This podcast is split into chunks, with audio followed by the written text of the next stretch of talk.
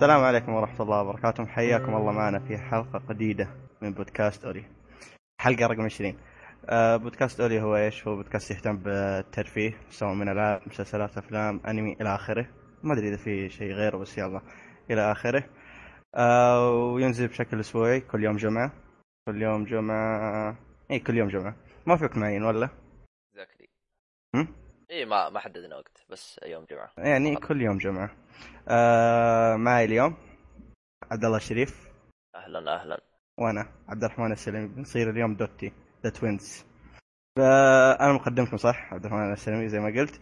بتلاحظون شيء غريب, ليش صرت أنا مقدم؟ وبنسبة شيئين, اليوم رقم حلقة 20.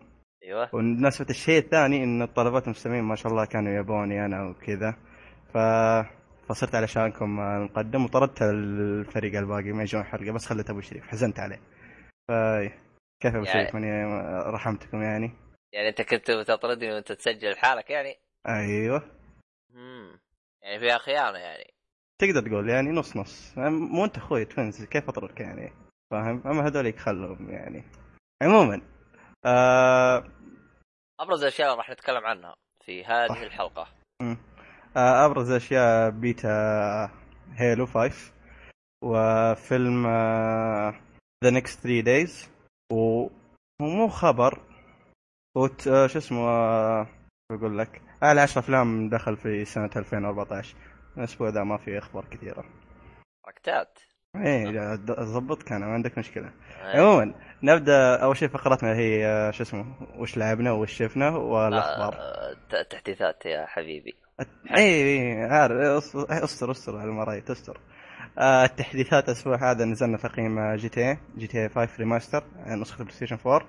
مقيمها كان مين؟ احمد تنيتي بي فظبطوه. بمناسبه انه هذه الحلقه 20 ويعني لنا وقت يعني يعتبر طويل يعني مع مستمعيننا. يعني شو اسمه هذا, بك تعطونا آراءكم, وش رايكم يعني لو تقررون اخر 10 حلقات باول 10 حلقات, يعني اعطونا ارائكم وحركتكم يعني من البدايه للحين, كيف كان مستوانا تغير. أيوة. زي ما هو انهبط اللي هو ضبطونا. ايوه عندك اقتراحات ولا حاجه؟ طبعا على الايميل اللي هو info@oshartaelway.com, او على تويتر او على اي حساب ما موجودين تلقانا دايما, هنحطه في الديسكريبشن كل حاجة في الديسكريبشن, لا تخافوش.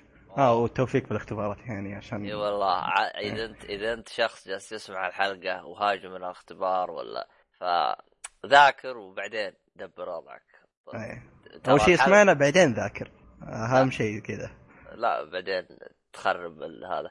عموما الحلقة مي طايرة ترى, عادي تسمعها بعد سنة عادي, ما بإذن واحد احد الحلقة ما راح تروح إن شاء الله. أيوة فأنت عادي تأجلها تسمعها بعد 10 سنوات, ما عندك أي مشاكل, تسمع عيالك ما عندك أي مشاكل. الحلقات إن شاء الله مي طائرة, أهم شيء دراستك. عندك شيء ثاني ضيفه؟ والله متحمس إني أتكلم عن لعبتي. تكلم عن لعبتك, ندخل في أول فقرة اللي وش لعبنا. ابدأ. حلو. طبعا لعبنا هيلو 5 البيتا. البيتا. المشكلة ليه هنا؟ المشكلة الشيء المضحك كيف تدخل على البيتا. هنا اللي تحسه جد تحسه أي إنزاج. طبعا أنا عرفت زي ما تقول إيش حركة, أنك تنقز الحركات هذه, لأنه اللي يتابع بتويتر إحنا ذكرنا أنه يمديك تحمل البيتا بس لازم تشوف المسلسل التعيس حقهم. الحركة دي غبية والله. أيوة فهم والله مرة غبية, أصلا حركة تسويقهم غبية والله غبية. طبعا أنا أبو لحية قال الظاهر يمديك تشقح, قلت له بجرب, أما إني أتابعه ماني متابعه, أو إني من الآخر. أيوة أو إني أسوي حركتي القديمة إني أشغل وأروح أسوي لي شاهي وأزبط وضعي, أجي ألقاه وخلص ولا شيء. كم دقيقة والله؟ 5 حلقات تشوفها كلها. أيوة هذا أيوة هم يستهبلوا. أنا حسبت حلقة, هم يبغاك تشوفها حلقة 5 بس. اكتشفت إنه لو شفت الحلقة الأخيرة 5 عادي بدون تشوف الأولى, بس أنا ما شفتها. أنت أول ما يبدأ راح يطلع لك تحت اللي هو تسريع وزي كذا, سرع لين ما تخلص الحلقة, فهمت علي؟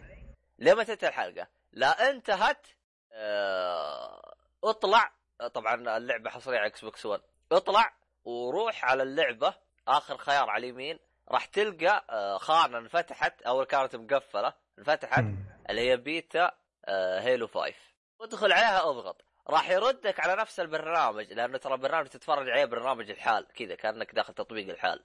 اوكي فاذا ردك على البرنامج راح يشغل لك مقطع مدته تقريبا دقيقة، انا ما ادري ايش صار فيه بس المهم انه من الفيلم، فهمت علي؟ لا خلص المقطع راح يوديك على ستور وتقدر تحملها. بس هذا طريقتهم. ايوه هاي طريقتهم، يعني ليش الطريقة التعيسة هذه انا ما ادري والله. شوف على هي طريقة مرة غبية، ما يبغى لها كلام تسويق، يعني ما عمري شفت زيه، بس والله كان ودي انه واحد منكم على الاقل يشوفها مسلسل ونشوف ايش الحلقة كيف كان. ما شيء تعيس مرة يعني من الاخر، اصلا انا ما ادري وش السالفة، هذا جاي وتضارب وهذا جاي ما ادري ايش يسوي وهذا، يا رجال حتى البطل ما تدري وين ولا تدري وين هذا. هو لا يعرف انه البطل لونه خال، لونه خال حلو، لونه خال بس البطل خال هذا والله ما ادري. انا شوف انا ما اتفرجت على الحلقه الاولى وكانت يعني تجربه سيئه، مجرد تضييع وقت فقط لا غير، يعني حتى تمنيت اني ما شفتها ولا شيء غير كذا. ما في سبتايتل انجليزي تحت مره، ما حاولت احط ما زبط، ما ادري عاد والله. المهم انها حركه عيسى. شوف اذا ماني غلطان انه المسلسل هذا ما تقدر تشوفه ببلاش الا اذا انت دخلت على اللعبه ايرلي اكسس، مو اذا طلبتها بري اوردر. اذا ما طلبتها بري اوردر اعتقد انه المسلسل هذا بفلوس مو ببلاش. جاك ببلاش؟ جاي ببلاش لاني طلبتها بري اوردر. اوكي والله ما ادري عن المعلومه دي. فهم حاطين البيتا عشان ايش؟ للي ما طلبها بري اوردر اعتقد عشان ما يقدر يشوف المسلسل، عشان كذا هي حركه غبيه، بس ايش تبغى تسوي؟ عموما ما علينا، خلينا بالمهم طبعا اللعبه لعبتها ما في غير طور واحد اللي هو نفس تيم ديث ماتش، بس غير لأنه تيم ديث ماتش عند هيلو شوي مختلف. كيف نظامه؟ 4 ضد 4، ما في كلاس تضبطه، ما في تحط سلاح رشاش بدي كيف، ما في الأسلحات تلقاها منثرة بالأرض. أوكي فهمت علي؟ أنت كلك تبدأ بنفس السلاح، الأسلحة منثرة بالأرض، فهمت علي؟ وفي أقوى سلاح هو سنايبر. السنايبر هذا كل دقيقة يطلع، فتلقى فيه تجمع عنده، تجمهر، فهمت علي؟ يعني والله ما ادري، احس ان الحركه دي ممكن توازن بين اللعيبه. شوف معروف اطوار هيرلو شوي يعني تحسها اشرح لك خاصه فيها، مستحيل تلقى طور ثاني. يعني فعليا انا حتى اكون معك صريح الطور موزون، بس انه للي حافظ الماب ومفصفصه يعني له افضليه على اللي تو لاعب بالماب. هذا مش بس لحظه، هل الاسلحه مثلا تطيح مكان عشوائي ولا النفط مثلا سنايبر يطيح بنفس المنطقه؟ سنايبر بنقطه 1000 تلقاه بنقطه 1000، ما يتغير. اوكي كذا. اوكي حركه. ايوه هذه المشكله، انا حسيت عشوائي. لا للاسف ما عشوائي، فانت امشي وشيل من الاسلحه اللي بالارض. يعني حتى السلاح اللي يعطيك اياه هذا انا ما يقتل، انا ما اعترف فيه، على طول اغيره، على طول ادور لي اي شيء بالارض اخذه. طبعا ايش اسمه هذه تقريبا هذه هذا اول جزء اساسي يطوروه 343، لانه الجزء اللي قبله هيلو ريش كان فرعي ما هو اساسي. هيلو ريش مو فور ريش، اخر جزء نزل على 360 ريش ولا حم الله. لا بس فور ايش اسمه هذا مو كان فور بانجي و343 الاثنين مع بعض، فهمت علي؟ عموما نرجع لحوار حديثنا. هذا اول جزء اساسي يطوروه 343، سووا عليه تطويرات كثيرة. الكلام هو بالتطويرات، الكلام هل التطويرات هذه ممتازة ولا لا؟ عطنا بالضبط. حطوا ايش يقولوا لها؟ التقنيص ام داون سايت. التقنيص هذه حطوها عادي، اصلا هي ترى موجودة من اول، بس انها باسلحة محددة، مي بكل الاسلحة سنايبر يعني كذا هذه اشياء. ايوه اسلحة اللي يجي فيها سكوب. أيوة. الان صارت على كل الاسلحة، ما اشوف فيها فرق انا، ما هي هذيك الفرق. بس السؤال هل يعني مثلا لو ما استخدمت نفس التقنيصة يعني لعبت على اللعب هيلو العادي هل تفرق ولا نفس الشيء؟ شفت كيف نظام كول اوف ديوتي انه انت تقدر تمشي بدون نو سكوب او ما تعاير، بس اذا عايرت تصير ادق، صح ولا لا؟ أي. بس هذا هو، بس انه ترى بهيلو عندها نظام غريب، يعني اول مرة اشوفه بلعبة. ترى لو احد اعطاك طلقة ترى يروح عيار، لو انت بتعايق ضاغط L2 وواحد صقعك ترى يروح عيار. اها يعني تأثير يعني ايوه يرجع عيار زي ما كان، غير تشيل اصبعك وترجع تضغط. فوقت الشربكة ما اعتقد انك بتعاير، فانت بتطلق على عماها. فهمت علي؟ طيب هذه حركة حلوة ولا لا؟ هذه موجودة من الأجزاء اللي قبل. طيب كيف؟ الأجزاء اللي قبل ما كان يمديك تعاير. تضغط R3 إلا يمديك. قلتك في الأسلحة اللي فيها سكوب زي سنايبر. لا لو أنت بتعاير بسنايبر واحد طاق طاقته يروح عيار. اي خل الأجزاء اللي قبل، أقصد الجزء هذا يعني بالأسلحة هذه. لا ما أنا بالنسبة لي ما أشوفه تغير نفسه، بس اللهم الأسلحة اللي ما تقدر تعاير فيها خلوا فيها عيار بس. هذا اللي. طب يعني هل أنت مع اللي زعلانين إن هذه حركة موجودة ولا لا؟ والله أنا المشكلة يعني استغرب إنهم قالوا ما في عيار في أسلحة كهيلو. لعبت إنه في سنايبر، طب في سنايبر في عيار. لا في بس قصدهم كل الأسلحة يعني، هم قالوا في سنايبر كذا أسلحة بسيطة. والله هو شوف هي فرقت معاي بشيء واحد، التحكم تغير، تحكم اليد. يعني اللي يضرب اللي يطعن اللي كيف تغيرت الأزرار. ليش؟ عشان يضيفوا الزر التعيس هذا. الزر اللي هو اللي عاير. يعني سوى زحمة ده الزر بالضبط. أول كان R3 وكمان تضغطه مرة واحدة بسنايبر يعني تضغطه وتطلق، وأول ما تطلق يطير عيار. فهمت علي؟ طيب يعني... طيب دحين صار التحكم زي تحكم شوتر ولا صار كول اوف ديوتي يعني؟ اوكي. يعني هو الإشكالية في اللعب في الشيء اللي سواه اللي هو انك تعاير. انا اكلمك عن نفسي، انا اعتبر فان يعني. صحيح اني بالتقييم سفلت فيها، لكن سفلت فيها لاني كنت عارف انهم يقدروا يسووا افضل من كذا. تقييم هيلو تقصد؟ تقييم هيلو اللي انا قيمته على سبب اني سبيته وما مدحته، لاني كنت عارف انهم يقدروا يسووا افضل من كذا. لو تروح تكلم اي واحد بيقول لك هذه ما هي هيلو، ما هي مستوى هيلو. فهمت علي؟ عرفت؟ فانا اعتبر يعني فان، بس ابغى اللعبة تتطور بشكل افضل. التطورات اللي جتني أشوفها صارت كول اوف ديوتي أكثر من أنها صارت هيلو. صحيح بقول لك فيها طابع هيلو اللي هو أنه عندك عمرين، درع وعمرك. عشان تقدر تذبح الشخص لازم تطير درع وبعدين تنقص عمره. فيها النظام هذه، لكن أشوفها صارت أقرب الكول اوف ديوتي بشكل غير طبيعي. يعني أول شيء النظام الطلق نفسه، R2 يطلق L2 يعاير، L1 قنابل، R1 هذا الاختلاف طعن، R1 هو اللي يطعن. فهمت علي؟ الأجزاء اللي قبل كيف كانت دائرة اللي يطعن إذا من غلطان. المهم أنهم خربطوا التحكم. أنا جاني المرض بالتحكم، رغم أني ألعب زين يعني ما في أي مشاكل. لعبي ما هو مو احترافي، لعب متوسط إلى أقل من المتوسط، لكن مع التحكم الجديد مخي ضرب. خاص أنا متعود R1 هو القنابل، أضغط R1 يطعن. يعني تقدر تقول مسار تعود صعب. ألعب لي 4 أجزاء ورا بعض لمدة 70 ساعة وأتعود بيوم ليلة على يعني. أنا فاهمك. أنا أصلا عجزت أتقبل، حتى لدرجة إني جالس أسب وألعن فيهم. قلت لهم حسبي الله عليك وخربت اللعبة. هذا اللي أنا قلته بالضبط يعني. صح اللعبة صارت أسرع، نظام كول اوف ديوتي بحت يعني. صارت خاص اخذت يمكن 50% من هوية كول اوف ديوتي وحطتها على هيلو. يعني باختصار حط كول اوف ديوتي وهيلو واضربهم بخلاط. هذه هيلو فايف. طيب هل هي شيء ممتاز ولا لا؟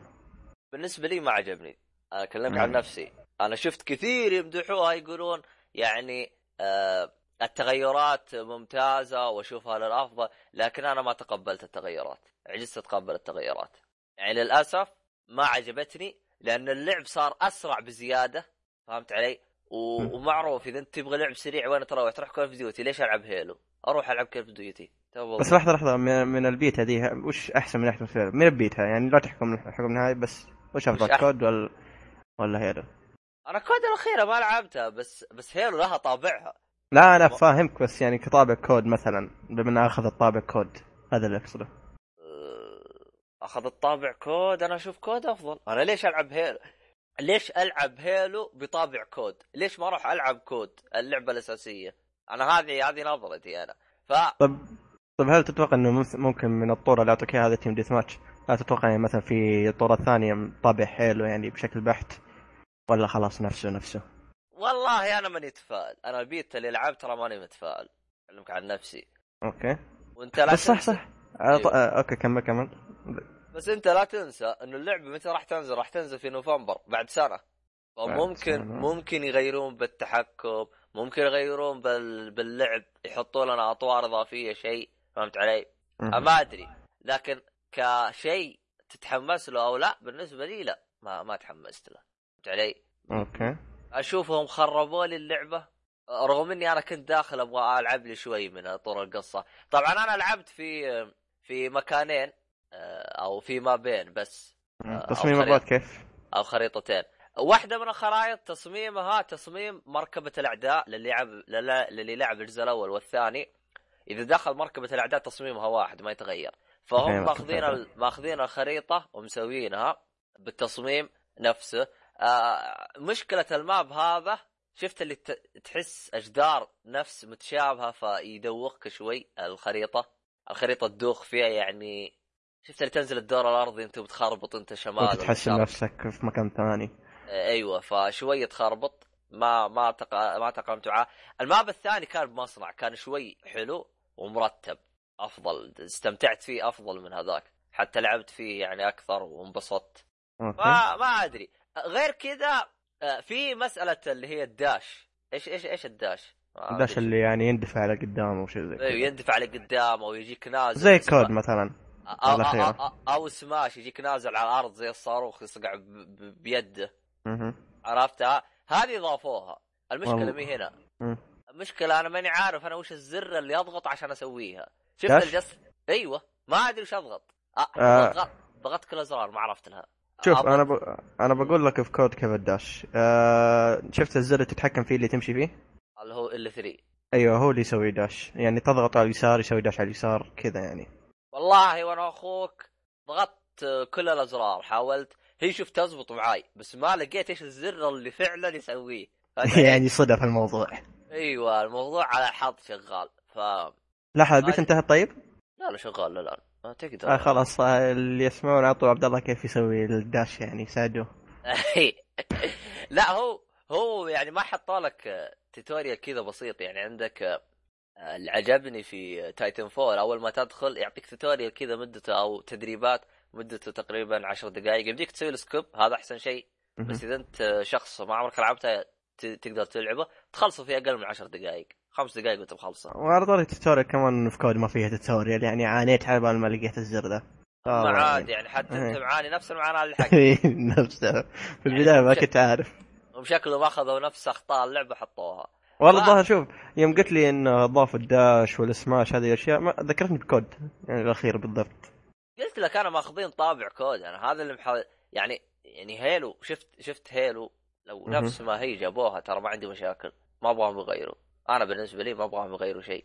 بتقول لي ليش؟ اصلا اللعبه ممتعه جدا، يعني ما يحتاج يغيروا شيء، ممتعه فقط. بس حطوا لي اطوار جديده نفس نظام كود، شفت كيف كل سنه بس يضيفوا اطوار، بس نفس اسلوب اللعب نفس كل شيء، بس كل سنه يعطيك اطوار بس تظل مبسوط. ايوه بس لن يذكر انك ما كنت مبسوط في ملتي بلاير حق ماستر شيف كولكشن، لانه اللاين كان زباله او الماتش ميكنج كان ما يدخل. طب كيف دحين اللاين في البيتا؟ يعني اللاين افضل من هذاك بمراحل، بس شوي هو نظامه غريب. ادخل بارتي ما ادري كيف نظامه يا شيخ.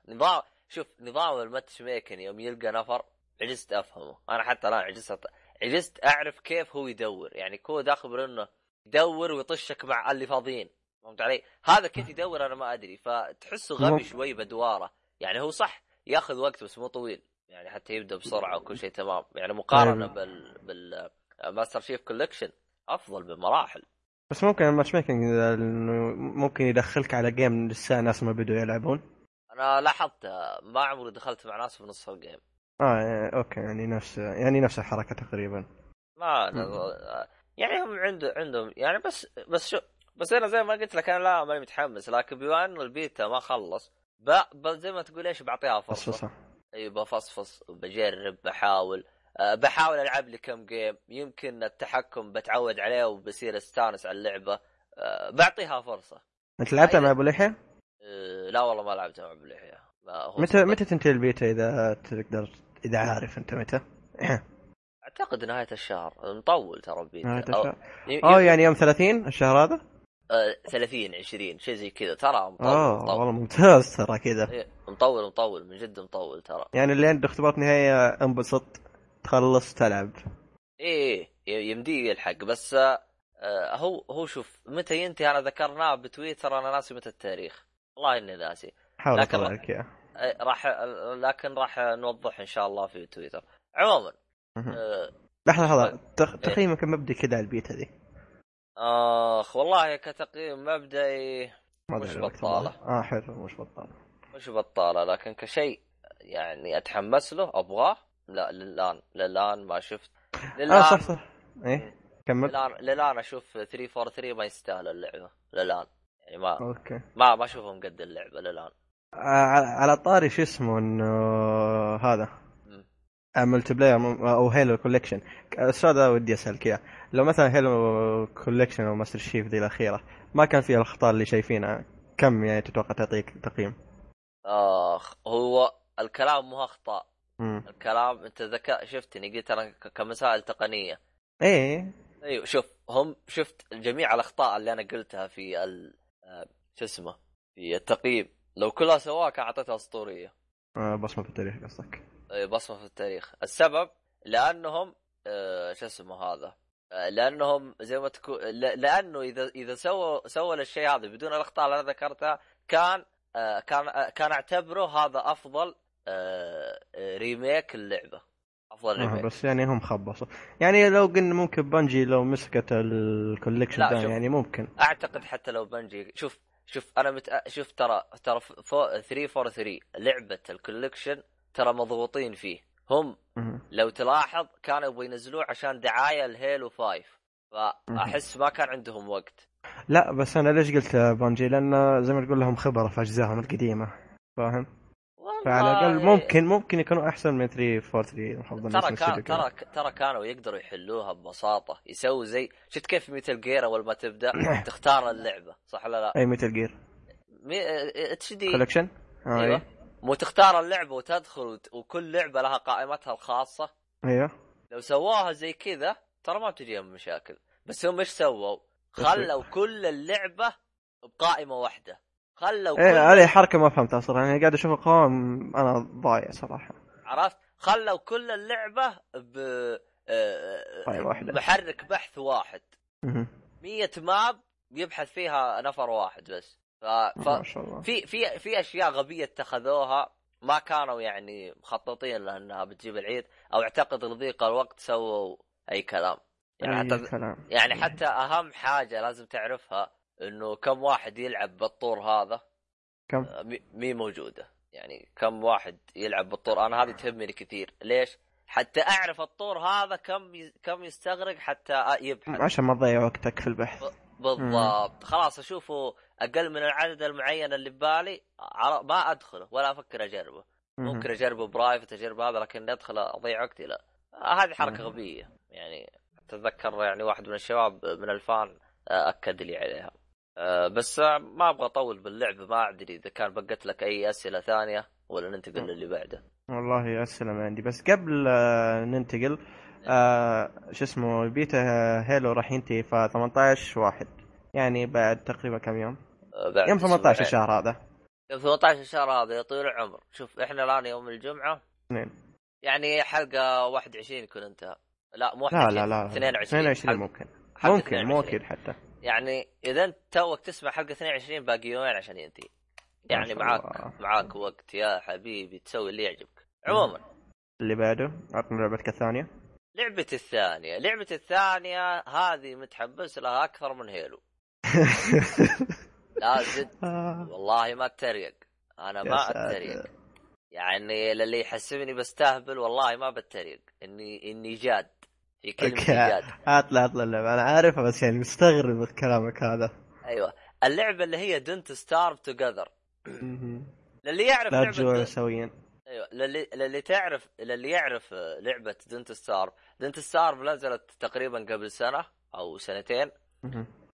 كانت هي حتى لو تفك لو انك تاخذها من منظور تلاحظ انها هي عباره عن ماخذه افكار ماينكرافت انه انت تحتاج سيرفايفل او طور بقاء، ولكن مطبقته باسلوبها الخاص، لها اسلوبها الخاص. يعني صحيح فيها اشياء ماينكرافت انه انك تسوي كرافت او تصنع على اغراضك وتروح تجمع اكل وزي كذا، فهمت علي؟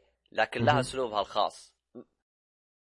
الان انت لو انك جاي من طرف ماينكرافت، حلو، فانت شخص يعني قضيت في ماينكرافت وقت طويل وحللت ابوها تحليل، هل راح تلقى شيء جديد هنا؟ ايوه، بتلقى اشياء مو جديده، اجدد من جديده، اشياء اول مره تشوفها. يعني حتى اسلوبها يعني مختلف، يعني اسلوب ثاني. صح طور بقالك انه اسلوب ثاني، ما هو اسلوب ديزي زومبي وحركات، لا اسلوب غريب يعني فريد من نوعه، اسلوبها الخاص باختصار. يعني اخذ مثلا فكره ماينكرافت العامه وظبطها باسلوبه بالضبط. الفكره العامه فقط اللي هي طور البقاء، وانك تسوي تصنع اشياء وحركات وتجمع اكل، فقط هذه الفكره العامه.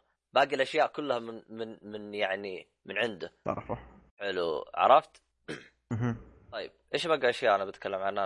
انا ضيعت اصلا انا. انت شرحت اللعبه ولا قول لنا عجبك؟ لا، وش اللعبه بالضبط دحين اللي بتتكلم عنها؟ انا شرحتها ولا ما شرحتها؟ طيب عموما انا شرحتها انت. والله انها زي ماينكرافت وكذا وما ادري. ايوه هي زي ماينكرافت، بس انها مي منظور شخص اول، مي منظور شخص اول. اي هذا اهم شيء، هذا اهم شيء. ايوه منظور 2D او مع الجنب. مع الجنب ولا من فوق؟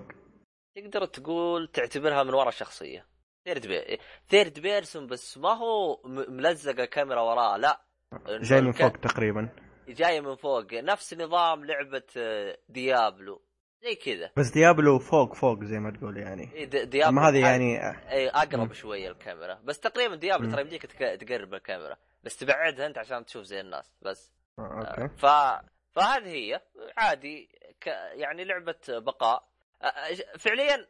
يعني اللي يعني يستغرب يقول اني انا متحمس له او شيء زي كذا. انا اشتريت الجزء الاول ولعبت الحالي، فاكتشفت انه الجزء الاول في له مود تخربط كذا بالمود، يصير تلعب مع خويك. بس هذا رد شو اللي رد؟ هذا مود رسمي اذا ما خاب ظني. لا اللي قبل اللي هي النسخه الرئيسيه دنت ستار العاديه. فكان يعني زي ما تقول ايش، الناس مزبطينها زي كذا، بس طبعا معروف انه بشكل اخطاء زي كذا. ف يعني لعبت اللعبه كذا، لعبتها ابو تقريبا ساعه، فصفصت اللعبه كذا شويتين ولعبت زي كذا ووقفت لعب. طبعا الكلام هذا اول ما نزلت اللعبه، اشتريتها انا على الايرلي اكسس، اشتريتها كذا جلست العب شويتين كذا ووقفت. حلو.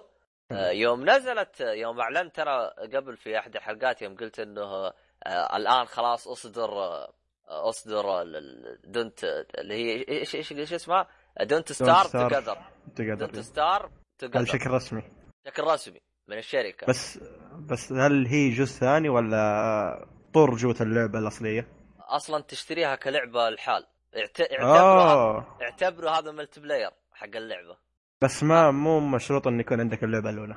ايوه مو مشروط، هذا الشيء زين. تقدر تقول في لعبه اوفلاين وفي لعبه اونلاين. اخذ الاونلاين افضل. بس سعرها كبر ما ادري، انا ابغى افك ستيم بس خايف اجيب عيد. كمل. عموما تم علينا في تويتر وهذا يمكن نقول السعر، اقدر ادخل من الموقع بس ما علينا. فزي ما قلت لك اللي شو اسمه هذه دنت ستار تقدر من اول انا متحمس لها.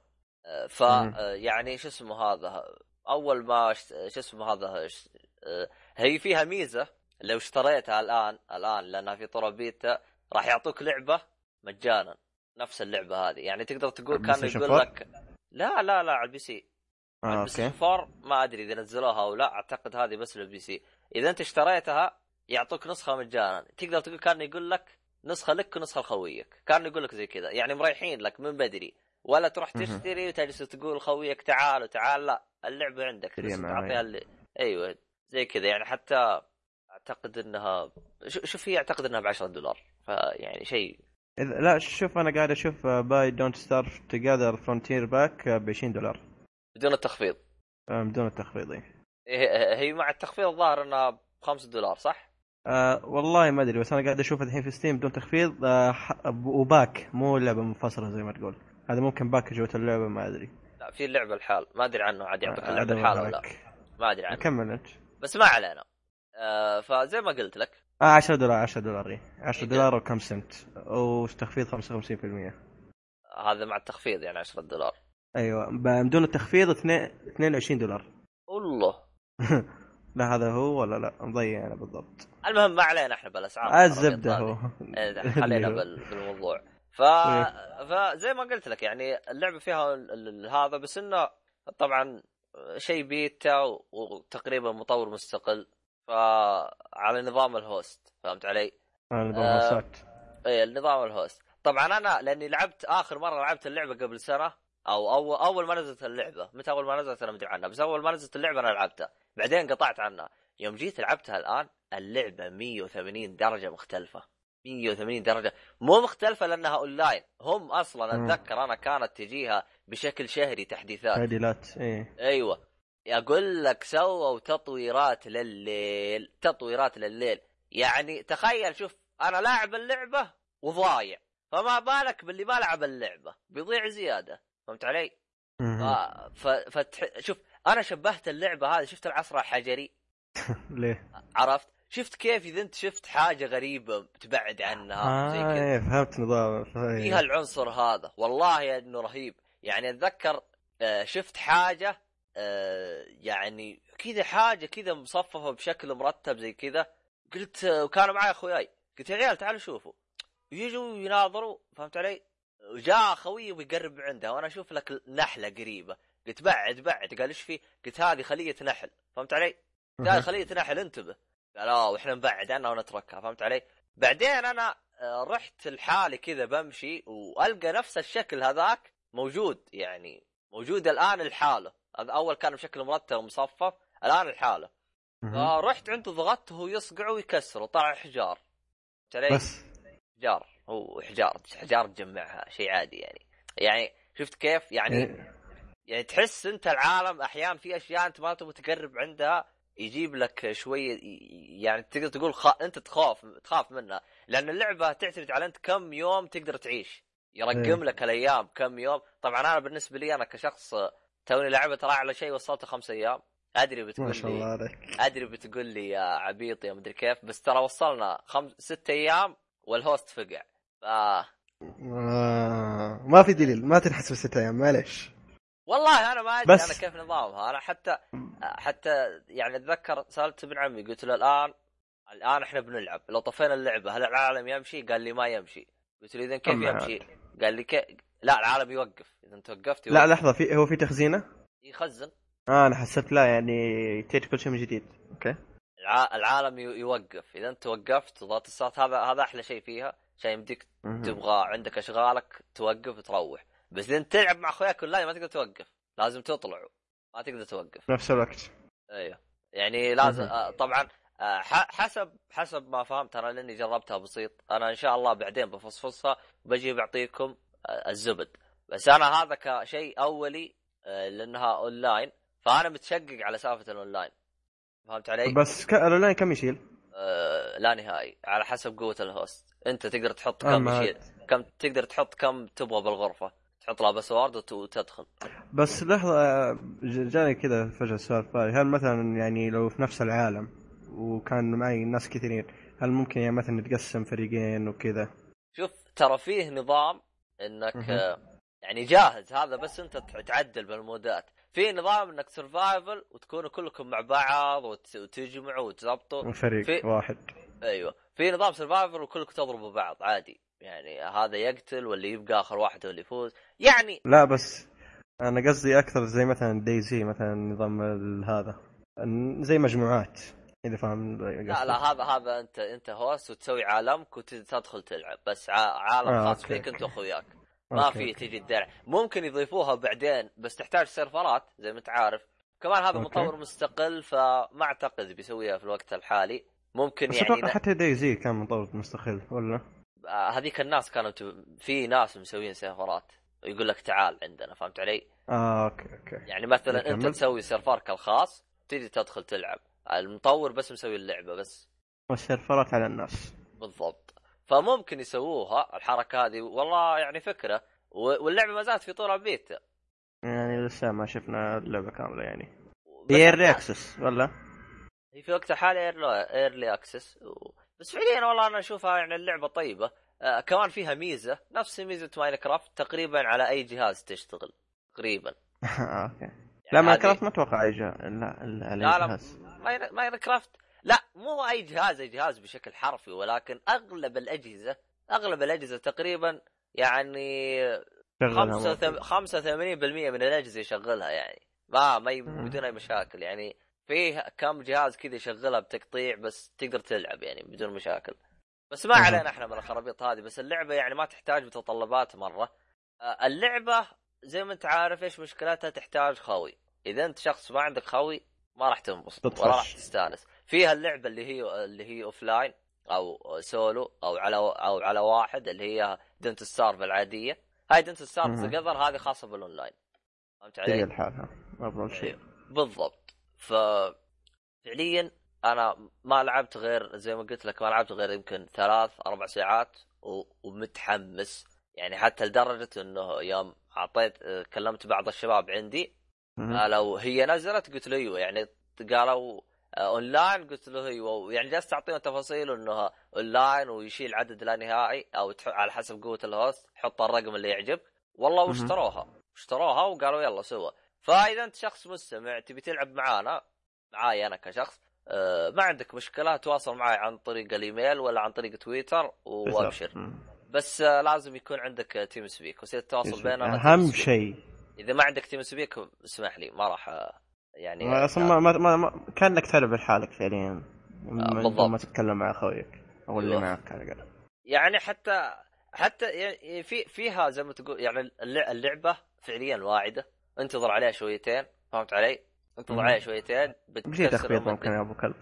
والله جاها التخفيضات اللي جايتها ممتازه.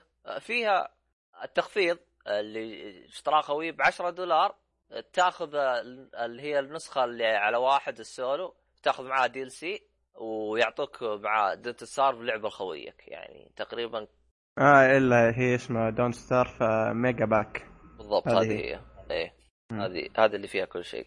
بس ما علم. بس انا عجبت. انا بالبدايه كنت احسب دنت ستار تشتريها الحال يعني غير عشان تلعب اللعبه، طلعت لا لعبه منفصله. بس انا اشوفها غبيه يعني. ليش؟ لانه زي ما انت عارف انا مشتري، انا دعمت اللعبه من الجزء الاول او من اول اصدار لها، دعمت اللعبه فليش تخلوني ادفع من جديد رغم اني قدرت ادبر ببلاش. فهمت علي؟ انا كنت بقول لك هل يعني قدموا لك عقل تخفيض ولا اعطوك مجانيه؟ لا انا قدرت اخذه ببلاش. يعني تعرف انت اسرار. اوكي اسرار من هنا. اوكي لا احد يحسب ضبطني. اوكي لا احد يحسب تهكير. في البلا في راس السنه وبلاك فرايداي صار يوزع كواد، وخذ يا عمي حط كواد ببلاش. انت ما شاء الله عليك. والله حتى الكود جاني شو اسمه هذا، جاني زي ما تقول ايش الباب بيتي كذا، جاء ابن عمي قال امسك كود حطه بالهذا، حطيته قال ما يشتغل. قال شوي بس راح يجيب لي هذا كواد. جاب لي دخلت قلت هذا اشتغل تمام. قال تعال طب وزين انا طيب حطنا. اخ والله هو انا جبتك الحلقه هذه يعني تختيرا لي بس. والله ما ادري عنه انا اصلا غير اشوف اصلا كيف هو جابها، هو اللي جاب لي ابن عمي، انا ما ادري عنها. عاد روح انت عند ابن عمي وبده شو على تويتر اتي بسي باد واحد بيكره نفسه الحين. انتهيت كده من اللعبة؟ اللعبة فيها كم خطأ يعني ضايقني. الآن اللعبة هي هذه من الجزء الأول، إنه الخريطة عبارة عن استكشاف. وين مكان ما تروح يطلع لك بالخريطة، المكان اللي ما تروح له ما يبان لك بالخريطة ولا تدري وش هو. فهمت علي؟ المشكلة مي هنا، المشكلة إنه أنت لو مشيت من طريق وأنا من طريق، إحنا بنلعب أونلاين ما حد يشوف خريطة الثاني، كل واحد خريطة. هذا أفضل شيء والله، هذا أفضل شيء. أنا أبي لما تقول إيش إذا راح خوي ما أبغاه يضيع، أبغى أعرف هو وين راح، لأنه أنا قد صارت لي ضاع صديقي يعني ضاع. شو ما تحس إن هذا يعني مثلا نوع من المتعة، مثلا خويك ضاع وتدوره هي نوع من المتعة. بس يعني ما أدري حسيت نرفزني. فهمت علي؟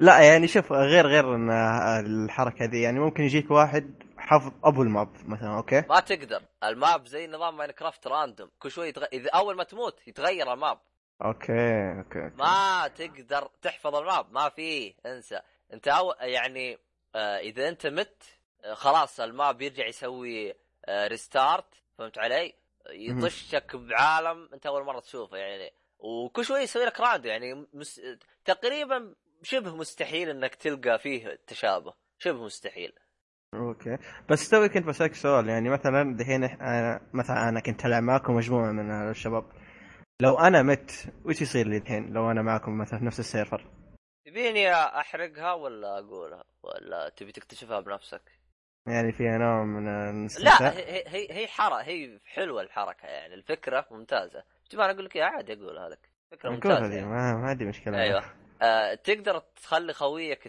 تخليه يعيش بس مو تروح عنده تضغط R2 وتخليه يعيش لا في ايتم ما ادري ايش هو الايتم بس موجود عندك شو اسمه تنقذ خويك ايوه تنقذ خويك بس الايتم يتطلب شويه موارد الموارد حقته شيء صعبه فتروح تنقذ خويك ايوه يعني احلى شيء خويك يكون على شكل شبح طول ما هو ميت تلقى كده يلفلف يلفلف بالخريطه ما شاء الله يعني لو مت ما اقدر اصحى من جديد صح ما تقدر تصحى هي زي ما الا لما تحد يصحيني طبعا بالجزء الاول كان اذا مت او مو بالجزء الاول اذا تلعب لحالك مت هنا يعني استغربت من الحركه الرهيبه يعني حتى لسه تقطع ضحك غير كذا في من الاشياء اللي ضافوها ما كانت باللعبه الاساسيه اللي هو الجنون لعبك يتجنن لعبك تجيها هستيريا ايوه طبعا كيف تخليه ما ينجن الان ما اعرف بس اذا انجن يصير رهيب شوف وحوش انت ما هي موجوده فهمت علي يا اخي تحس تضربهم موجودين والله فكره ممتازه تصدق ممكن من الظلام ها ممكن مثلا من الظلمه يمتقد في الظلمه لا مو من الظلمه هو في يمين على البار فيها البار حق الهيلث او الحياه وفيها البار حق الجوع في بار حق العقل هذا كيف تزوده كيف ينقص انا ما ادري بس انا ادري انه ينقص فهمت علي فاذا نقص بالمره لعبك ينجن عادي انت في عز الصباح تشوفه ليل ما شاء الله يبدا ينهب لعبك ينهب يعني لا اخوياك يكون معك وما يشوف اللي تشوفه انت صح والله ما ادري عن اخوياي انا بس اخبرهم يقول احنا نشوف الاشياء اللي انت تهدي فيها فما ادري انت شكله تخرب على اخوياك ماني متاكد والله بس هو اللي تشوفه انت عباره عن وحوش على شكل ظل فهمت علي يعني ظلال عموما العب اللعبه وتستمتع لو تبغى تشوف لها فيديو على السريع كذا الفيديو ما بيوضح لك الفكره لكن بيعطيك اللعبه هي وش هي بالضبط راح احط تريلر عنها كرسوم كان قبل هذا لكن فكرتها ممتازه والله اذا انت عندك بي سي وعندك خوي يلعب معاك ما يسحب عليك يلعب معاك من جد والله زي ما تقول استمر يعني انت شخص لعبت ماينكرافت ختمتها طفشت منها تبي لعبه بنفس اسلوب بنفس فكره ماينكرافت لكن بطابع جديد بتعيش معاك والله ممتازه جدا يعني خصوصا من ناحيه ماينكرافت سواء لعبت انا عن نفسي يعني كتجربه لعبت لحالي لعبتها مع ناس ما اعرف اللي والله يجيني نوم شوف العب اللعبه هذه لانه فيها عنصر شويه رعب ما اعتقد بيجيك نوم من جد ان شاء الله ما يجيني نوم لا هو شوف في ماينكرافت تقدر تقول وحوش تحسهم اقوياء بس بعدين اذا انت عرفت لهم تحسهم بسيطين بس تعال ذبحهم وامشي بس زينا موجودين بالضبط هنا تحس الوحش له قيمته هنا في تنوع في الوحوش يا رجال لعبت 3 ساعات كل شويه اشوف وحوش اول مره اشوفها اوكي والله مره كويس كذا الوحوش فيها تنوع غير طبيعي اللي يعجبني مو بتنوع الوحوش اشكال الوحوش عصفور له رجلين طويله يعني وش والله جد اشكال الوحوش مبدع اللي سواه مبدع يعني في لا يعني اشوفكم صوره قدامي يعني.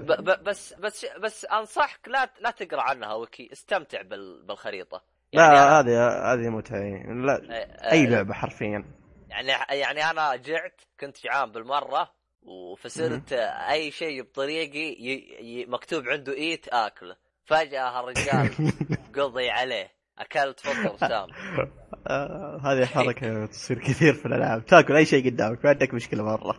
يعني حتى يعني بالعادة هالألعاب إذا جاك فطر يقول لك هذا الفطر سام، هذا لا، بس يقول لك إنه هذا فطر بس. أنت كيف أعرف إنه سام؟ تاكله، أنت لازم تجرب، لازم تقلب فار تجارب فعليا. يعني اللعبة إيش ميزتها؟ اقلب نفسك فار تجارب خاص. يعني أنت مثلا تاكل هذا تاكل هذا تاكل هذا ضرك خاص، أنت تبدأ تنبه على أخوياك والله هذا مو بزين، كأنك بالعصر حجري، لأنك بالعصر حجري. إذا أكلت جاك بغص خلاص تيجي تأخوياك تقول لهم لا هذا مو بزين، فهمت علي؟ هذه متعة اللعبة، يعني اللعبة لها متعتها الخاصة. أنا والله أحس إني قلت كلام واجد، ما أبغى أطفشكم بالحلقة بلعبتين، لكن فعليا يعني زي ما تقول لعبة دنت ستار، حتى لو أنت ما تستهويك اللعبة ما يستهويك البقاء، شوف لها فيديو ممكن تستارت أخوياك، خصوصا طريقة إنه كيف تدخل خويك عندك سهلة جدا، ما تحتاج أي تعقيد. يعني ماينكرافت عشان تجيب خويك تحتاج هامات شيء وزي كذا، هذه بسيطة جدا، ادخل اختار طور اللعبة كأنك تسوي جيم برايفت في كود، ايش تبغاه بس سنايبرات بس زي كذا، وتقول له يلا تعال ادخل عندي، ترسل له دعوة ولا اللي يكون. ممتازة جدا يعني، اللعبة سهلة وسلسة، ما في يعني المشاكل اللي أنا واجهتها اللي حقة الخريطة حقة الأشياء زي كذا، باتش واحد تطير. كمان اللعبة لو أصدرت كان زعلت، لكن اللعبة بيتا، مكتوب بيتا، تبي تدخل بالإيرلي أكسس تعال، إذا أنت والله متخوف من الإيرلي أكسس عادي انتظر. أنا إن شاء الله في الفترة الجاية راح أتعمق باللعبة كثير، بلعب ساعات أكثر، وراح أعطيكم زي ما تقول إيش تجربة أعمق للعبة. أنا هذه كل انطباع أولي، انطباع أبو أقل من 5 ساعات لعبت، فيعني أقل من انطباع الأولي. العالم كبير كبير مرة يعني. طيب أيوة. انطباعك هذا تقييمك لها؟ والله تقييمي لها يعني فعليا هذه اللعبة اللي أنا كنت أبغاها، يعني تستاهل وقتك مع يعني فعليا شو اسمه هذا، أنا ما أخذت عليها تجربة كاملة، لكن تجربة أبو ساعتين هذه والله تستاهل بصمة. يعني لعبة خفيفة وتعال العب فيها طور أو فيها نظام، اللي يعني أول مرة أشوف لعبة زي كذا، ألعب مع أخوياي وأبدأ أجرب، أكل هذا لا تأكل هذا يا شباب، ولا خليه تنحل بعد عنها وتطلع حجار. أول مرة تصير لي بلعبة يعني، وأشكاء شوف لو أنت قلت لي بصمة في التاريخ والله تستاهل بصمة في التاريخ من التجربة اللي أنا أخذتها، تجربة جديدة فريدة من نوعها. أيوة بس والله مرة حمستني. أيوة بس يعني تقدر تقول صعب أقولها وصفة في التاريخ من خلال 2 ساعتين، هذا انطباع أولي زي ما نقول، انطباع أولي. غير كذا فيها شوية غباء، فهمت علي؟ فأنا لازم أتعمق باللعبة حتى أعطيك هل فعلا وصفة التاريخ ولا لا، لكن كفكرة ممتازة. أوكي والله مرة حمستني. أيوة. ضبطني مع ولد عمك بس أقول لك يعني. آخ والله أبشر إن شاء الله أشوف لك العاد. عموما باقي ألعاب نتكلم عنها ولا نوقف هنا؟ والله في لعبة إذا في وقت أتكلم عنها إذا تبغى، يعني على السريع إذا كانت لعبة هو على السريع بعطيها، وقد تكلم عنها أبو لحية اللي هي ميدلث شادو فمورد. لا ما تكلمت عنها، لا الآن ما تكلمت عنها. ختمتها بمن؟ أي ختمتها أنا. طيب ما بزيد أنا أبو لحية، بس بتكلم عنها بشكل سريع. اللعبة هو الفرق بين دحوم وابو لحية، دحوم على الجيل القديم، هذا الفرق. أيوة. هذا هو الكلام بالضبط. شوف انا بتكلم عن نسخة الجيل القديم وبتكلم عن اللعبة بشكل عام. نسخة الجيل القديم، اي الجيل القديم مرة مفقع، ما تلعب، ما يمديك تسوي فيها شيء. ما ادري من كلام واحد ان النظام النمسيس اللي نظام النمسيس معروف في اللعبة، انه مثلا في جنود كل ما يقتلوك ممكن يترقون يعني كذا. فيقول يوم رجعت ألعب الجيل القديم ما حسيت أن نفسها اللي على الجيل الجديد، يعني حسيتها مختلفة. يعني هو جرب الجيلين يعني. إيه جرب الجيلين، يقول مرة ما أعطتني متعة حقت الجيل الجديد، ما أدري ليه، بس هذا على حسب كلامه. أنا كلامي وين؟ خلي لي مشاكل تقنية دي كل الزبالة على جنب، يعني مرة ما تخلي اللعبة من ناحية جرافيك تحسه بلايستيشن 2 من يا رجل. بلاي ستيشن ممكن احسن، متقرون ممكن احسن، هذا ممكن قويه بس يعني الا بس يعني. بس شوف من ناحيه ثانيه مثلا كجيم بلاي اوكي حلوه، كقصه ابو كلب اوكي، حلو. قصة مرة أحس إنهم قالوا قاعدوا بين نفسهم قالوا شو نسوي قصة، قالوا أي كلام يلا أي كلام مشي. حلو. أيوة كقصة زي ما قلت أبو كلب، كعالم جدا سيء، العالم فاضي فاهم. هو شوف ترى العالم فاضي، ترى حتى حقين الجيل الجديد كانوا يقولوا ترى العالم فاضي. ما أدري عن جديد، أنا بتكلم عن الجيل القديم. حتى الجيل الجديد أنا سمعت كم واحد قال عالم فاضي. أنت لعبت اللعبة؟ ما لعبتها أنا يا شيخ، اللعبة هذه محتار، تقدر تقول ما فضيت ألعبها ولا أقدر. شوف خلينا نتكلم كعالم مفتوح، كعالم مفتوح إيه؟ ما ممكن يعني ممكن السبب الوحيد اللي يخليك ممكن تسوي كم شيء مو كل المهمات، كم شيء في العالم اللي هو نظام النمسيس، حتى يعني بعد كم شوية تطفش منه فاهم. هو نظام حلو مرة ممتاز، بس العالم مرة فاضي يعني ما كيف تحسه عالم سطحي كده، بس يعني حطوا لك كم أرضية وبس فاهم. يعني مرة فاضي، غير إن شو اسمه كيف أقول لك، ما أحس إن في تنوع ذاك الخرافي.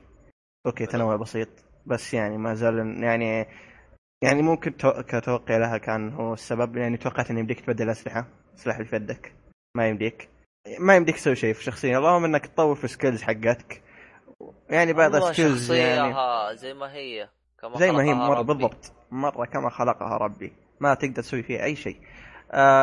إلا ممكن تغير سكن، هذا إضافة ما جاتني للأسف.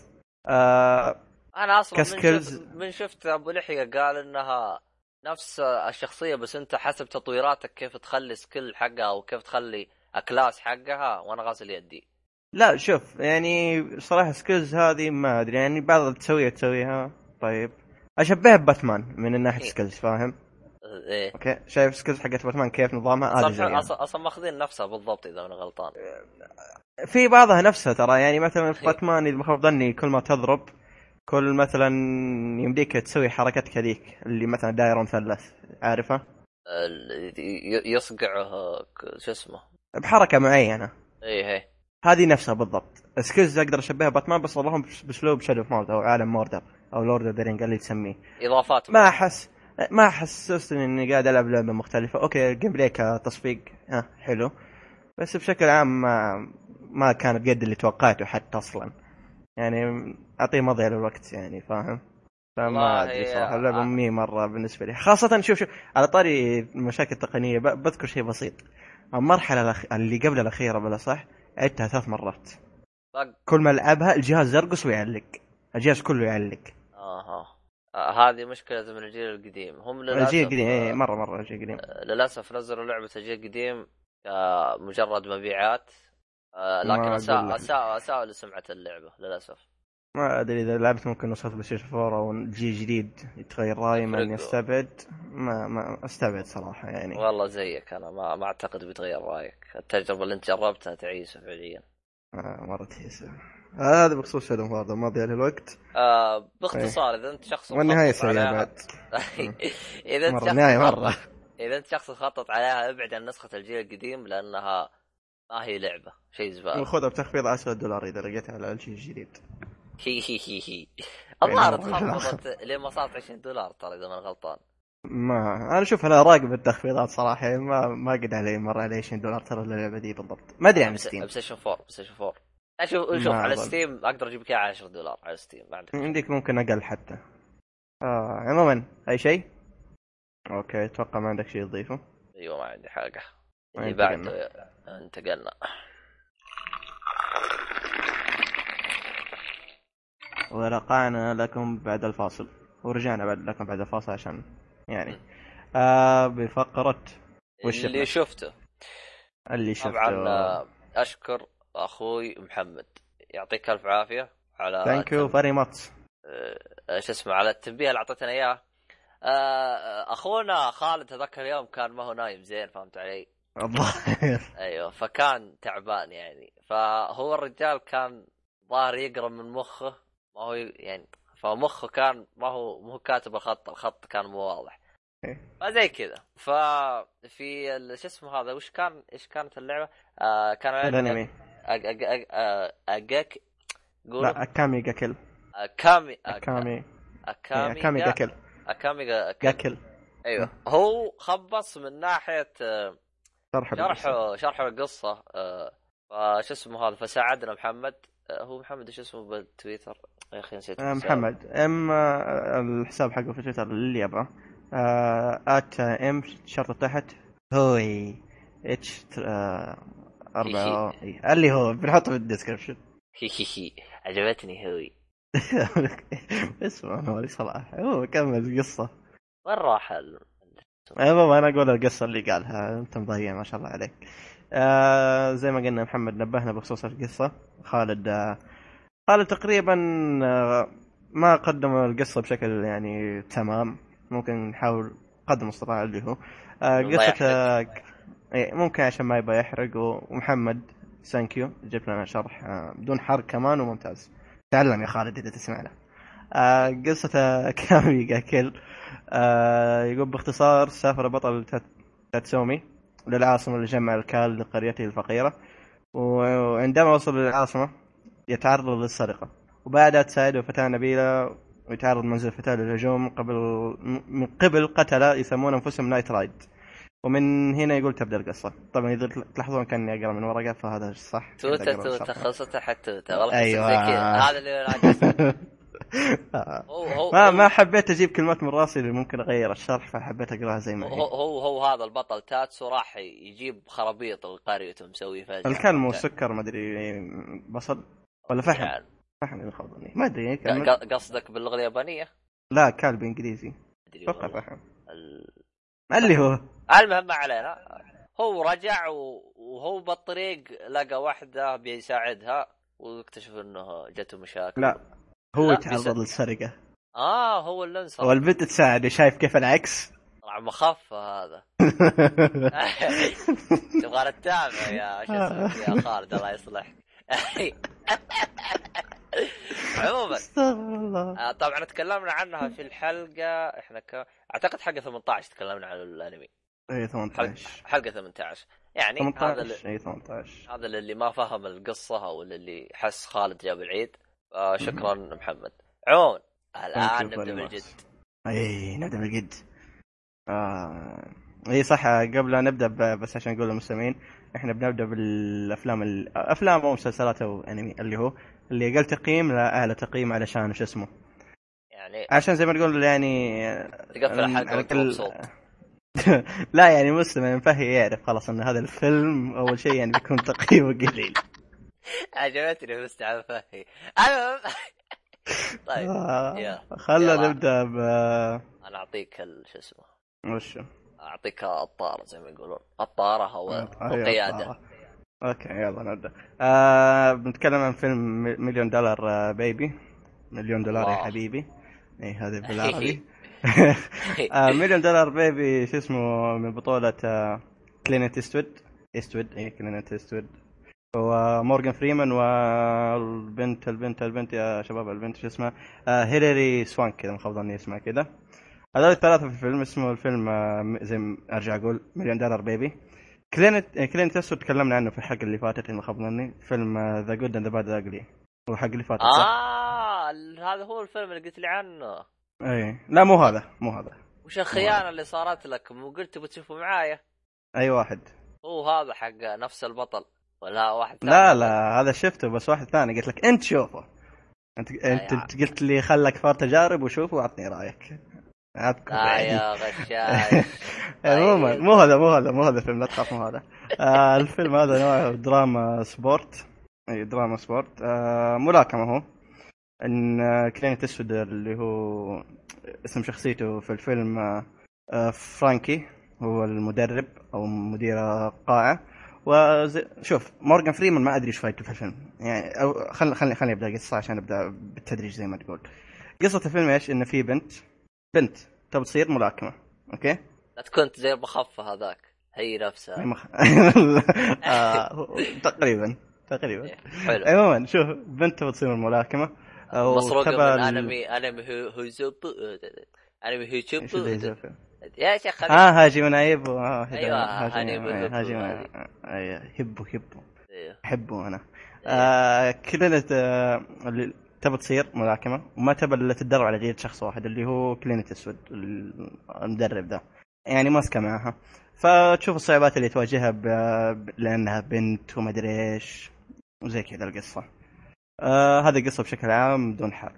زي مدة الفيلم تقريبا ساعتين 132 دقيقة يعني ساعتين صح؟ ساعتين شوية 22 دقيقة ممكن شيء زي كذا. أنا ساعتين وشوية أنا معلق بخي 160 ساعتين ونص 130 ساعتين وعشر أيوة تقريبا. هذا مدة الفيلم زي ما قلت لك دراما سبورت. خلينا نخش في اللي عجبني وما عجبني على طول. قبل لا تبدأ باللي عجبني وما عجبني وش معنى سكرين بلاي؟ سكرين بلاي سكرين بلاي يعني سكرين اللي هو شاشة بلاي لعب ما أدري هو هذا بس بعدين أنا أشرح لك ليش بعدين روح. اللي عجبني وما عجبني القصة هي كويسة بس مو الشيء الواو اللي مرة ممتاز يعني تقدر تقول القصة مش بطالة مثلا بعطيها تقييم. التمثيل ممتاز من كل الجهات اوكي هذا ما يبالك كلام. المباريات ممتازة صح ان في كم مباراة تحسها عارف اللي تحسها اللي ضده مرة قاعد يمثل فاهم اللي اوه فاهم اللي ينصفق ويطير وما شاء الله عليه. لا تقول ما شاء الله عليه لا تقول لي قلبت شو اسمه هذا UFC. لا ملاكمة لا UFC تتذكر بلايستيشن كيف شكل اللعبة بلايستيشن ما اذكر صراحة بس لا يعني قصدي المنافس احيانا بعضهم ممكن 2 أو 3 مباريات 2 أو 3 كان يعني واضح ان المنافس ممكن قاعد يمثل فاهم او منافسه بلا صح عشان اكون واضح. في البدايه زي ما قلت كنت احسبه شيء رخيص قبل اشوف المباراه او قبل اشوف المباريات لاني عارف اللي بنت فيلم ملاكمه ما تتقبل الفكره فاهم. فمع الوقت والله زي ما تقول ممتازه كانت الملاكمات. التدريب في الملاكمة هذا شيء خاص جدا أعجبني خاصة كشخص إني شايف هجمنا يبه كان في شو اسمه أقول لك يعني تدريبات كانت يعني حقيقية وأنقز من فوق عمارة وكذا يعني خيارية دي لا يعني شفت منها أشياء هنا كما تخص الملاكمة يعني لقيتها هنا واستمتعت فيها فاهم. وهذا دخلني نقطة يعني ما أتوقع إن كل شخص بيعجبه الفيلم يعني ممكن ما بقول تقييمي الحين بس يعني ما أتوقع إن كل شخص بيعجبه الفيلم يعني بشكل عام خاصة التدريبات. ممكن تعجب مباريات بس ما أدري استبعد. مورغان فريمان خلنا نخش مورغان فريمان صراحة ما أدري إيش جرى في الفيلم ما أدري ليش هو في الفيلم ما أدري صراحة. يمكن بس عشان يكسب 10 ريال ممكن صراحة هذه ما استبعدها صراحة يعني لأن شوف دوره في الفيلم طفران والله ما استبعد إنه كان طفران. هو شوف دوره في الفيلم ما بقول دوره لا يعني وظيفته في الفيلم كانت بالنسبة لي إيش إنه كان يقول الكلام في الخلفية يعني اللي هو يخاطب المشاهد فاهم يوم تسمع كلام في الخلفية فاهم الحركات دي إنه مثلا خاطر المشاهد هذا كذا تلقى كلهم ساكتين ومثلا يقول هذا الإنسان فلاني كذا وكذا وكذا فاهم زي حق الطاش مطاش يوقف هذا أنا لا يا موزك يعني بشكل عام أوكي مشرف أعطاك كل الفكرة يعني صراحة ما هذيك حاجة رهيبة بس والله إني ناسي وش كان موضوعه بس كانت توقف الشاشة يجلس يحط بالعصاية كذا على هذه يقول هذا أنا زي ما أنتم شايفين هذا اللي ما ادري يسوي بعدين هو المبني يحرق السالفه والسالفه ما جت ليش مسويين الحلقه هذيك ما ادري بس كان الله يبارك تحطها كان الهدف انه ايش يقولوا له المتعه لا اي ما هو القصه والخرابيط هذه طاش ما طاش في احد بيتابع القصه قديمه بس طاش 7 وطاش 6 قديمه ما اتذكر طاش كم بس كانت مغبره. المهم ما علينا ما علينا. سيبك الدور مورغان فريمان يعني ما ادري ما حسيته ما له داعي صراحه يعني لو ما جاء في الفيلم ما فرقت معي لو جاء اصلا ما له فايده صراحه زي ما قلت فايدته انه كان يقول كلام في خلفيه الفيلم. يعني زي ما قلت يعني يتكلم مورغان مع المشاهد وكذا وهذا بس فعليا دوره في الفيلم ما شدني مره.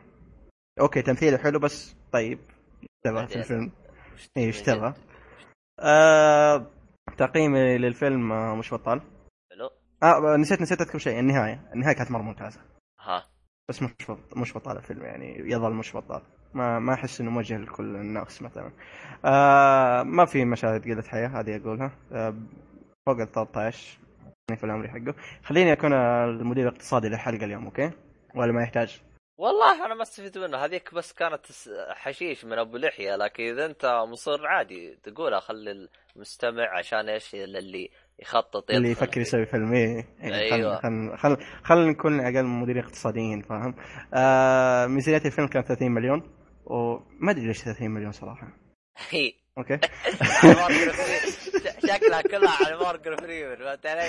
والله ما استبعد يعني يبغى يجيبه قال عادي بس في درع لا غير 20 مليون تعال 20 مليون تعال اخذ الفيلم 100 مليون 100 مليون ونص يعني لا واول ما فتح اخذ 200,000 اعتقد كله عشان مورغان فريمان اعتقد والله ممكن مورغان فريمان وكلينت إيستوود هم اللي ادوا دور بالضبط بس كان ممكن لهم تسويق هذا بالنسبه لمليون دولار بيبي زي ما قلت يعني له كشخص كشخص مثلا انا تابعت انمي ايش اسمه هذا ايش اسمه هبو هذا ايش اسمه شفت انت لا كشخص يعني انا تابعته هل استفيد لو جيت هنا ولا ما بتستمتع انا اقول لك بتستمتع بستمتع بس ما هو الشيء بس مو اللي مره بتستمتع ما ادري ايه بتستمتع شويه يعني مو الشيء اللي اتعنى عشان اشوفه ايه مشبطة يعني هذا بالنسبة لمليون دولار بيبي هذا اللي هو أسوأ تقييم مو أي أسوأ تقييم عندنا اليوم يعني بشكل عام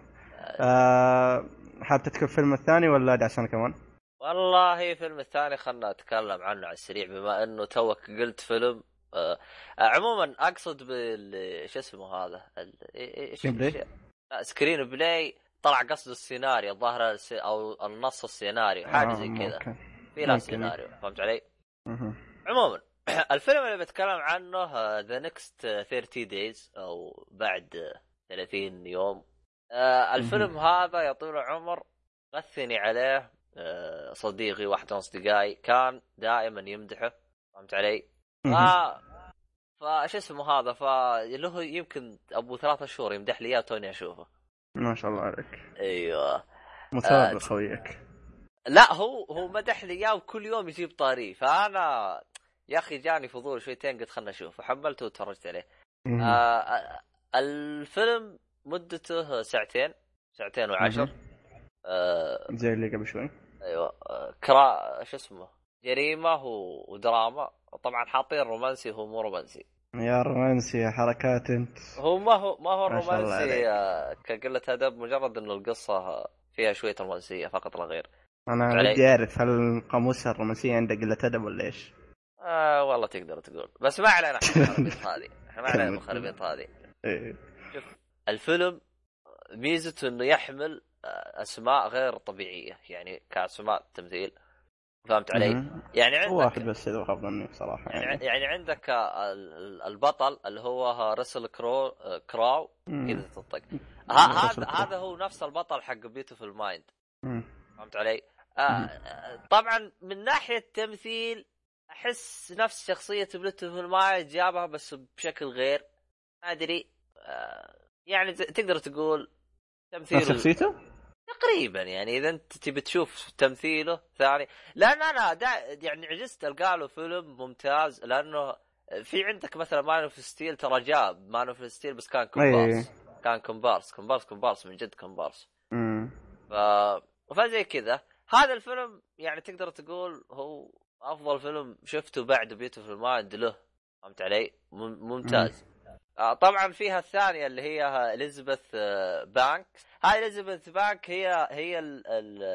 هي البنت في في في في ذا ليجو موفي فعليا تمنيت انها مثلت هناك ولا جت هنا تمثيلها سيء فهمت علي المخرج اللي هو بيل هيوز هذا هو السيناريو حق الفيلم اللي انت ذكرته تو وش اسمه مليون دولار بيبي ايوه هو الكاتب السيناريو فهمت علي وهو وهو المخرج لهذا الفيلم ذا نكست 3 داي والغريب هو كاتب قصة مدرو وفير 3 ايه قاعد طالع ايه استغربت من ما ادري ليش يعني ايه فشيء غريب والله علي استغربت منه بس هذا ابرز الاشياء اللي شفتها له بقيت الاشياء بس قبل تبدا بس عندي يعني معلومه غريبه بخصوص راسل كرو توي قاعد اطالع فيها اني قاعد اطالع في افلامه اغلب اسماءه مثلا في الافلام تبدا بحرف الجي ماني داري ليش جي ولا جي كل واحد عندي ترى جوس ولا جود اي واحده جوس جي ما ادري ليش بس يعني شطحه حبيت اقولها يبغالنا نشوف ايش نظامه مع حرف الجي يبغالنا نتكلم إيه. بس شفت لها فيلم جلاديتر انت البنت ولا الولد لا راسل كرو ما ادري عنه والله جيد يجي منه لا ما ادري صراحه ما شفته. هو شخصيه اساسيه هو البطل حق الفيلم.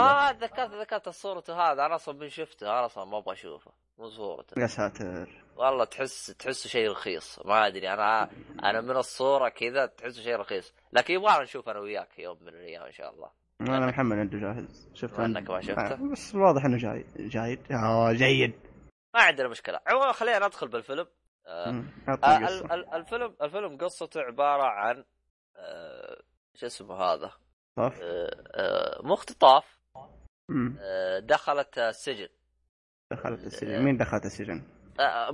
مرته انسجنت بتهمه قتل. فهمت علي؟ فتمشي الاحداث من هناك. يكون البطل صح. شو اسمه هذا هو عرفت انك من يوم قلت هذه عرفت ان في بلا. هو شوف اقدر اقولها بس احب انك تعرفها من نفسك. هو اصلا شوف انت مجرد انك بتشوف قضيه يعني شو اسمه هذه انها دخلت السجن بعدها بعشر دقائق راح تعرف الفيلم تقريبا بشكل كامل. اللي عجبني تسلسل الاحداث محبوك. لعشاق بريزون بريك تعال شوف الفيلم هذا يعني ساعتين من اجمل الساعتين اللي شفتها. تسلسل احداث محبوك بجد محبوك يعني حتى زي ما تقول الشيء اللي كان بيسويه بالفيلم يعني احسن شيء فيه انه كان يعني يوريك كيف سواه من البدايه يعني مع التخطيطات حقته وكيف وليش زي كذا. فهمت علي؟ فالفيلم محبوك حبكه ممتازه جدا كحبكه ممتاز جدا. كتمثيل ما في غير هو هذا راسل كرو ممتاز. ايوه ولده تمثيل احسن من مرته حتى اكون صريح والله جدا. الولد الصغير تمثيله ممتاز الولد الصغير الا في لقطات كان عبيط بس اغلب اللقطات كان. انا مستغرب من شيء انه في القائمه الاسامي جايبين شو اسمه مكتوب 3 year old لوك 3 year old لوك بس ممثلين ثانيين بتوام يعني. يمكن لانهم جابوا واحد صغير يعني يمكن ابو عمره سنتين بعدين جابوا واحد لا بل اول ابتدائي فما ادري هم نفسهم اخوان واحد ثاني انا ما ادري. انا اكلمك عن نفسي لكن حبيت اسهل انه شدني. لا بس هو كبير تمثيله افضل. فاذا كان شخص ثاني الشخص الثاني اللي جابه افضل. البزر هذاك ماشي ما منه فايده. اوكي ما اعتقد اني بقول شيء ثاني. بس انا مشكلتي هي بعض الممثلين بس. اما كاشياء ثانيه ممتازه جدا حبكه. قله الادب ما فيه كلها بسات. هذا الشيء ما شاء الله عليهم. ايوه هذا الشيء عجبني مره. اوكي ايوه ما اعتقد في شيء ثاني بضيفه يعني الا اني اقول انه يستاهل وقتك مع مرتبه الشرف يعني فعليا روح شوفه. حتى زي ما قلت لك انا للي شاف او اخذ له جرعه من بريزون بريك يبغى جرعه زياده ما كفته. ممتاز جدا هذا السؤال اللي اقدر اقوله. هذا اللي تقدر تقوله. اوكي انت بس الفيلم ده اللي شفته صح؟ اي بس هذا ما طيب خلنا نروح للفيلم الثاني اللي عندي هو انفورجيفن اللي هو من بطوله كلينت إيستوود. كمان لو تلاحظون ترى اغلب افلام اليوم عن كلينت إيستوود من بطولة كلينت إيستوود وكمان مورغان فريمان. أوكي يا حبيبي وش رحت معلومة ولا إيش؟ والله ما أدري بس بطولة كمان شو اسمه كلينت إيستوود ومورغان فريمان. كم مدة الفيلم أنا قاعد أخبط ترى الحين ما أدري ليش. مدة الفيلم 131 دقيقة. تصنيف العمري ريتد آر يعني فوق 18. ويسترن عصر كاوبويز هذا هو تصنيفه. اما المخرج صراحه ما ادري وش سوى فعليا. قاعد اشيك فقائمته كل افلام ما ادري يعني يحمد ربه انه سوى الفيلم هذا يعني. خلنا شو اسمه خلنا نعطي معلومه خلنا نتكلم عن الفيلم بشكل عام. قصه الفيلم ايش ان شايب تاب من اعماله اللي راحت يعني كان شايب كيف اقول لك قاتل مو شايب لا يوم كان شباب قصدي كان قاتل يعني سفاح اللي تقدر تقوله اي مره مجرم بشكل مو طبيعي. فتاب من اعماله ويوم من الايام اضطر انه ايش يرجع. السبب وش السبب ما راح اقول لك انت تكتشفها مع بالفيلم. قصة الفيلم ما ادري ليه بس حسيتها شبيه بريدت ترى. لا مو شيء خاص يعني ممتازة ترى. اوكي شوف الحين خلينا نتكلم عن اللي عجبني وما عجبني.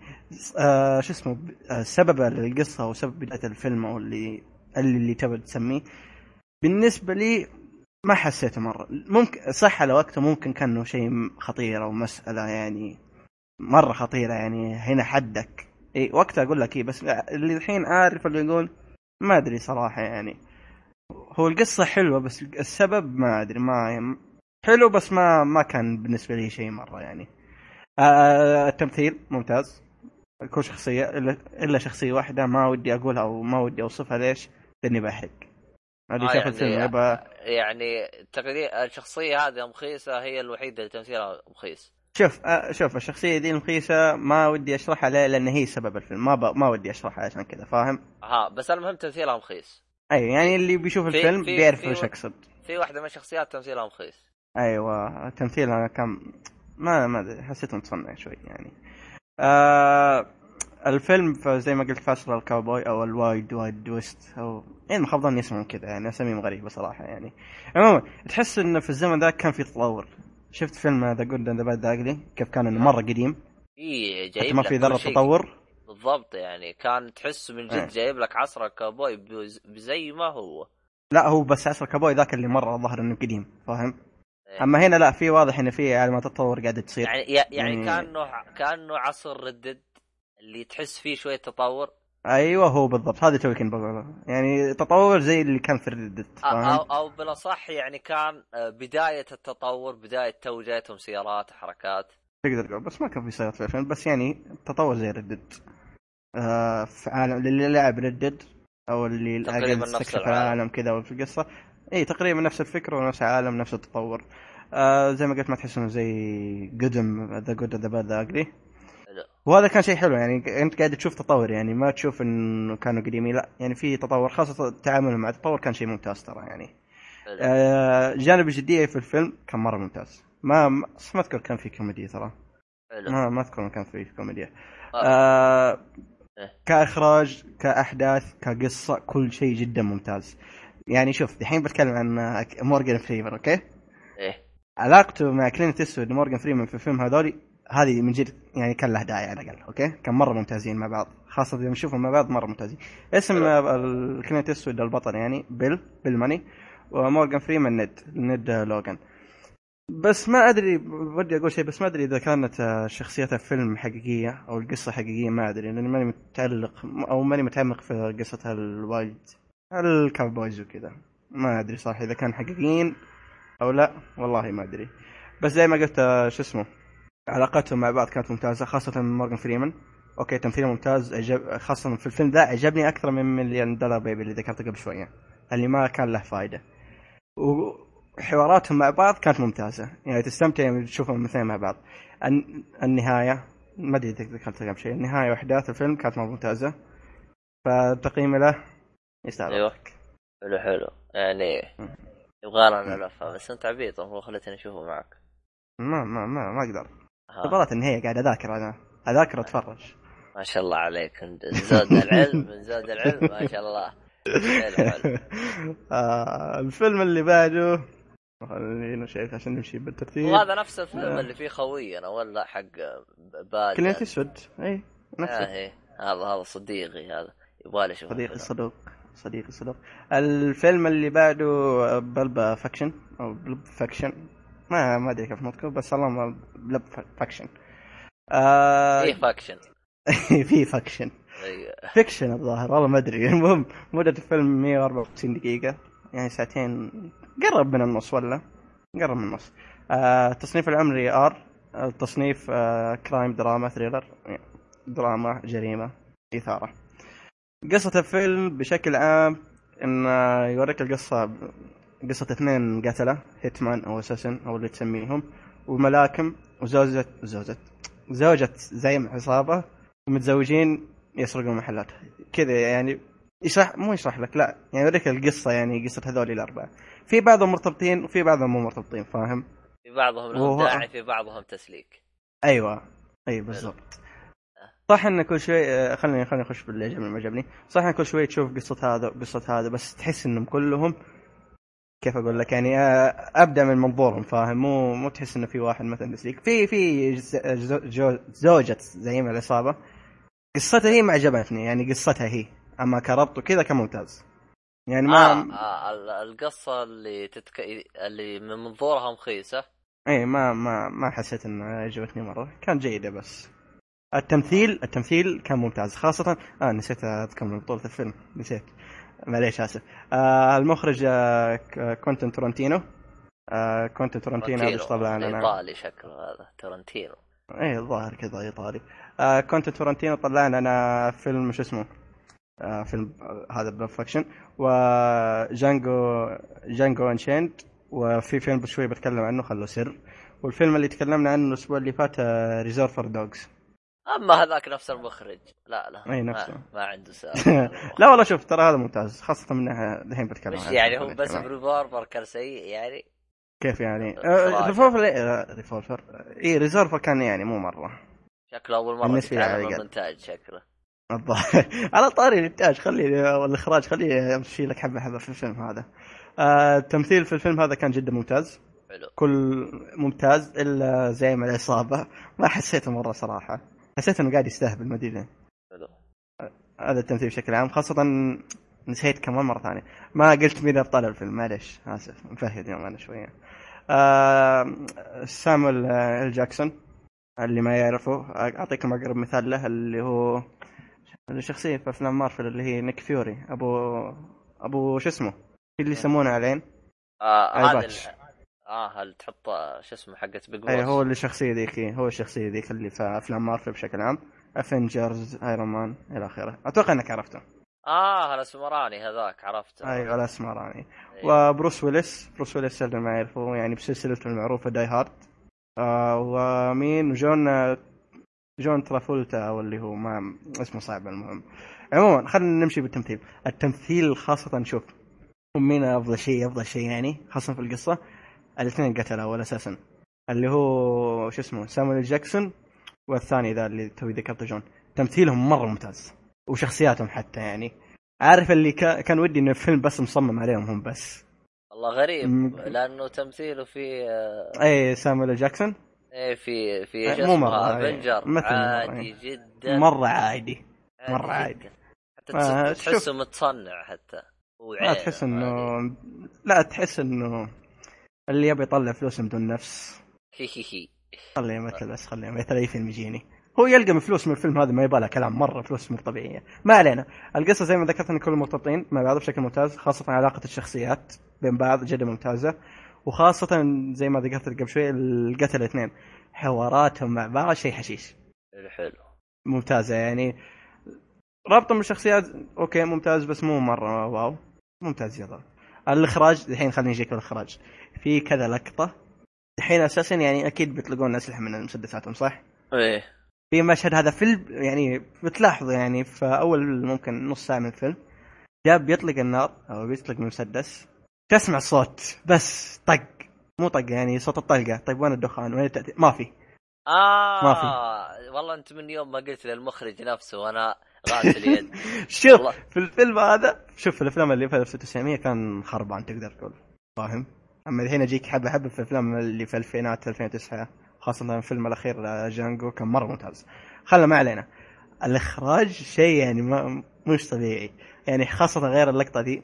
كان في لقطه ايش المشهد كان جدار مثقب اوكي مثقب بالرصاص جاء شخصيه بتطلق هذول قاعدين يطالعون ورا ويشوفون على اساس انه ايش ايوه انت من مفهومك في البدايه بتكون كذا طالع في الفيلم ما تدري عن شيء تشوف ان هذا اوكي هذا الرصاص من المسدس هذا. بس انا كيف عرفت في واحد قال لي ترى لو رجعت المشاهد ترى الثقوبات من اول موجوده هم هو على انك مفهي والثقوبات هذه من المسدس هي مفروض من المسدس بس المخرج ما يعني زي ما قلنا المخرج هذا مضروب هذا مرة مضروب يعني مجرد تسمع مؤثرات الصوت وكذا خاصة ما يعني سواء بعدد صار ممكن ما أنت شوف تقييم لها عشان ما أطول الكلام اللي فيه أفلام بذكره شوي يستاهل وقتك على طول. الفيلم الثاني فيلم مشكلة اسمه صعب خلينا نقول اسمه بالعربي أو ترجمة حقتنا لحق اسمه إنجلوريس باستردز الظاهر. اسمه بالعربي لو غاد الغريبون أو الغريبين اللي هو. بطولة الفيلم من نفس المخرج ده كوينتن تارانتينو. الفيلم متى نزل؟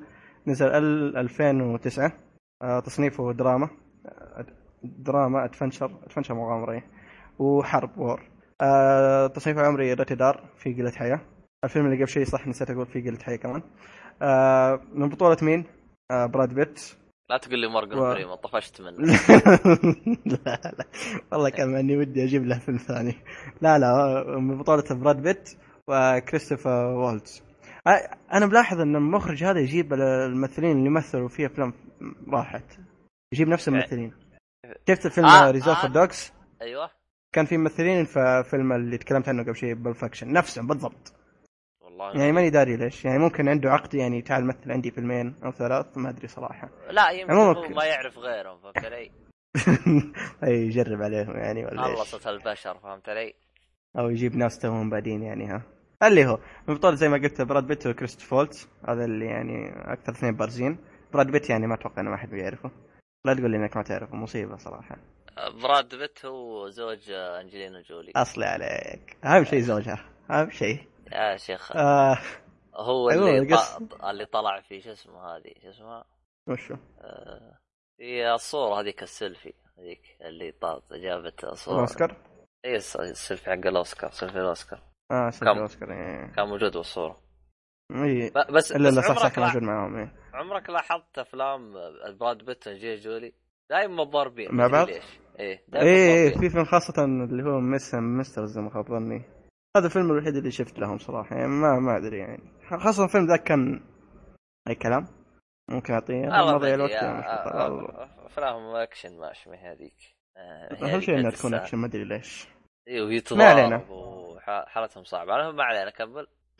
قصة الفيلم زي شو اسمه الأحداث تصير وقت الحرب العالمية الثانية أتشف يعني لما أقول لك فيلم في الحرب العالمية الثانية يعني ما يعني أتوقع أنك تفهم هدف الفيلم من بدري ولا حرب عالمية الثانية.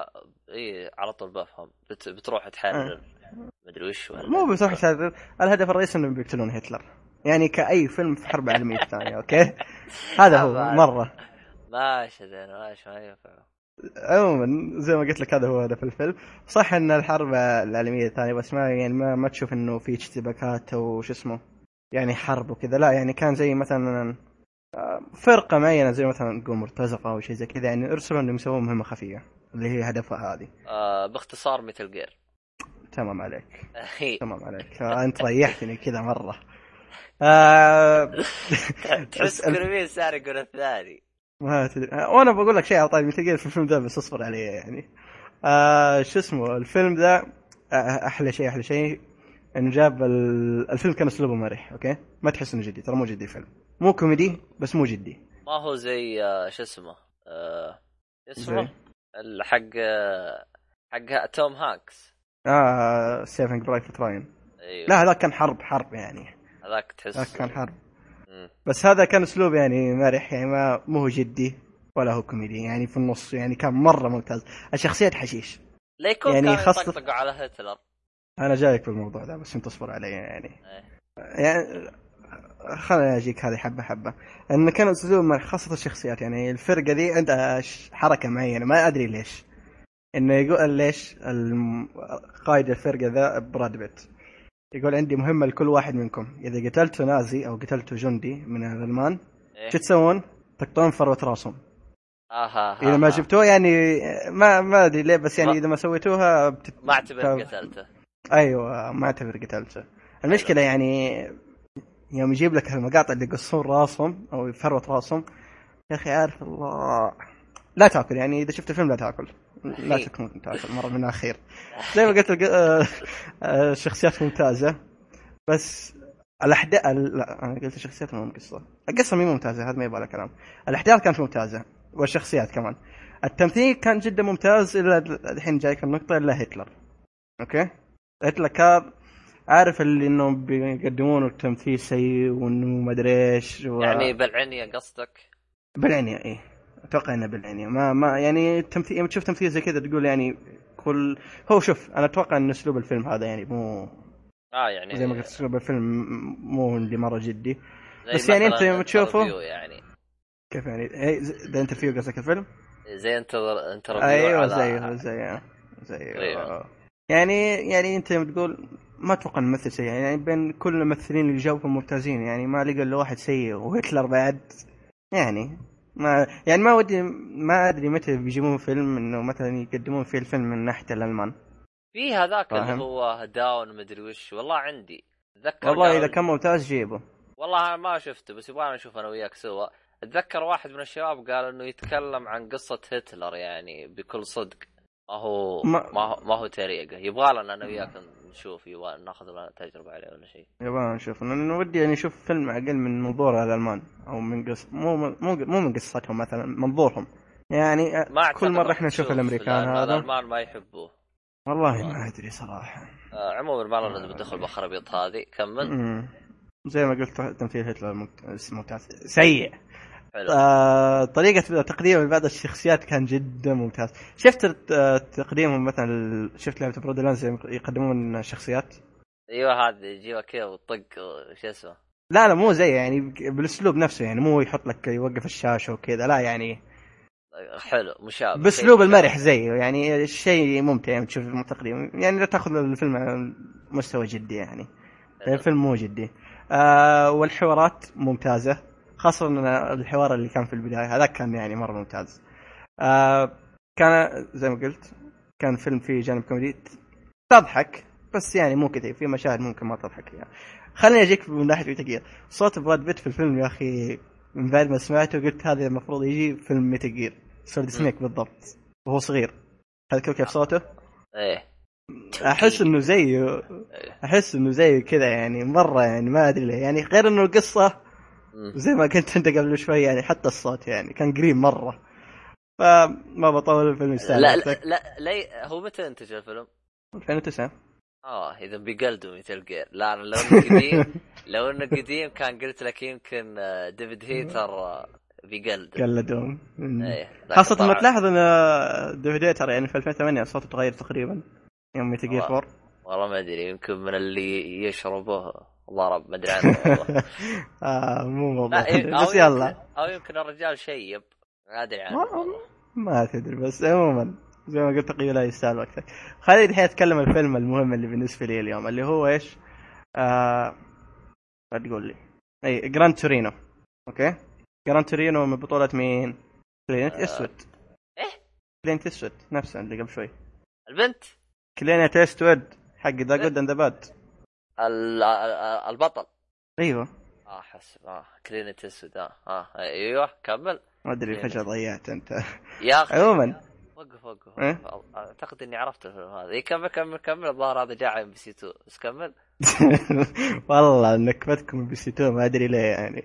ايه عموما اذا انا غلطان شفتها بس كمل. عموما انا يعني قبل اقول قصه الفيلم انا كنت ماخذ طبعا الفيلم مو طبعا اني ماخذ قصه الفيلم من منظور مره ثاني، كنت احسب الفيلم شيء ثاني ويوم شفته طلع شيء ثاني. اوكي انا من اسمه وقريت قصته في IMDb بسرعه كذا يعني وانا مفهي، فقلت شكله بيكون فيلم اكشن، وانه اسمه فيلم جراند تورينو على اسم سيارته. اتوقع ان هذه سياره حقيقيه ولا والله ما فهم بالسيارات بس انا اشوف لك زيك ما فهم، بس يعني حسيت انه يهتم بسيارته مثلا من حراميه بالفيلم اكشن، فعارف اللي كنت دخل فيلم انه بيكون شيء وماخذ انطباع شيء ثاني، طلع انطباعي شيء والفيلم شيء. الفيلم مش قصته انه شايب عمره كبير يعيش في حي قديم ما عاد يعيش فيه الا مين الغير امريكيين، يعني مثلا طينيين الى اخره، يعني الامريكيين يعيشون فيه قليل. وش تشوف كمان؟ تشوف تعامل الشايب مع الناس اللي في الحي ذا. اوكي فهمت. خلينا نخش في اللي عجبني. اللي عجبني ما ادري اذا في شيء ما عجبني صراحه، والله ما ادري ما اذكر. شوف شخصيه الشايب جدا ممتازه، يعني شخصيه كلبه فاهم. ثواني قبل لا تكمل، وشخصيه ما ادري تكلبه ما ادري كيف. اعتقد انهم شركه فورد مطلعين له سياره خاصه لهم، اي فورد اسمها فورد جراند تورينو. اعتقد مطلعين سياره خاصه للفيلم او فيه نوع كذا لها قريمه من السياره غض النظر انها قديمه ولا لا، في احيانا اصدارات سيارات ما تيجي عندنا تكون حصريه لدوله او شيء كذا. اي خلاص لا تنسى فورد يصنع سياراتهم بعدين تجينا، ما ادري شو نظامهم. ما خاصة اشوف الفيلم كلهم يبون سيارته يعني حتى في مشهد، حتى مشهد يقول ايش تسوي سيارتي بالضبط يعني يعني هو الوحيد اللي ما السيارة هذه الظاهر، ما ادري ليش. عموما خلنا شخصية الشايب ذاك كلينت إيستوود، يعني غير انه ابدع فيها، الشخصية نفسها ممتازة، يعني شخصية كلبة من الاخر، يعني عنصري مع الصينيين، كلب مع عياله، اوكي شخصية كريهة. ها حلو وانت عايز بس هو ممتاز. لا شوف اسمعني انت يوم تشوف الفيلم تفهم، ما بحرق انا. الشخصية نفسها ممتازة اوكي، يعني خاصة النكت اللي يرميها عليهم او المحشات على عياله، تحس انه شايب يعني مرة ممتاز، يعني غير زي ما قلت غير التمثيل ابدع فيه، وتعامله مع الناس اللي في الحي وتطور التعامل مع كل شخصية مرة ممتاز، سواء من اولاده سواء من كل شخصية في الفيلم، يعني كل شخصية لها تعامل خاص بالنسبة للشايب حتى. يعني صراحة الفيلم ده من الأفلام اللي إيش تتفرج وأنت مبتسم، فاهم؟ حلو رغم إنه مو كوميدي، بس مو كوميدي الفيلم، مو كوميدي بس الذبات مرة مو كوميدي. الذبات ممتازة، القصة حلوة، تعامل الشايب مع الناس ثقافاتهم غير مرة ممتاز ومضحك، خاصة يعني في مشهد دخل في بيت الصينيين، والله يعني ممكن قاعد تضحك فيه أكثر من أي فيلم كوميدي، مصمم إنه كوميدي 100%، فاهم؟ فهذا ممتاز. تضحك على شيء أنت ما شاء الله عليه، هذا الحمد لله. يعني شوف الكوميدي ما أضحك عليه ما أدري ليه، بس الغير كوميدي أضحك عليه، لأنك أنت داخل ما تضحك فهمت علي؟ والله الظاهر كذا النظام ترى. أي هو نظام العانة فقط لا غير. أوكي. أيوة أما الكوميدي أنت داخل وتضحك، فالعانة ما تضحك. لا يعني خاصة بداية جدا ممتازة، يعني خاصة ما راح أحرق أي شيء، ما شيء أساسي من الفيلم مثلا، بس في مشهد إنه في ولد قال بخليك رجال، أوكي أباك تتعامل مثلا مع الناس خلوني يعني كأنك رجال وكذا تعرف. دخل محل حلاقة، وش قاعد يقول؟ قاعد الشايب ده يسب رايح للحلاق، أوكي بالكلام، فقال للولد يلا أخرج وتكل أخرج دق الباب وادخل وتكلم مع رايح الحلاقة. فالبرع يوم دخل قام يكرر كلامه. ليه تحرق علي طيب؟ ما حرقت، مو حرق.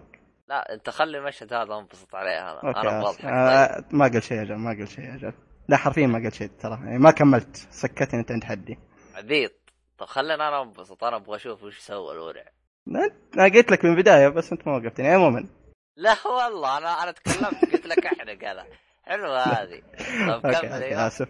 خلاص طيب أنت كده توقف كده خلاص بس.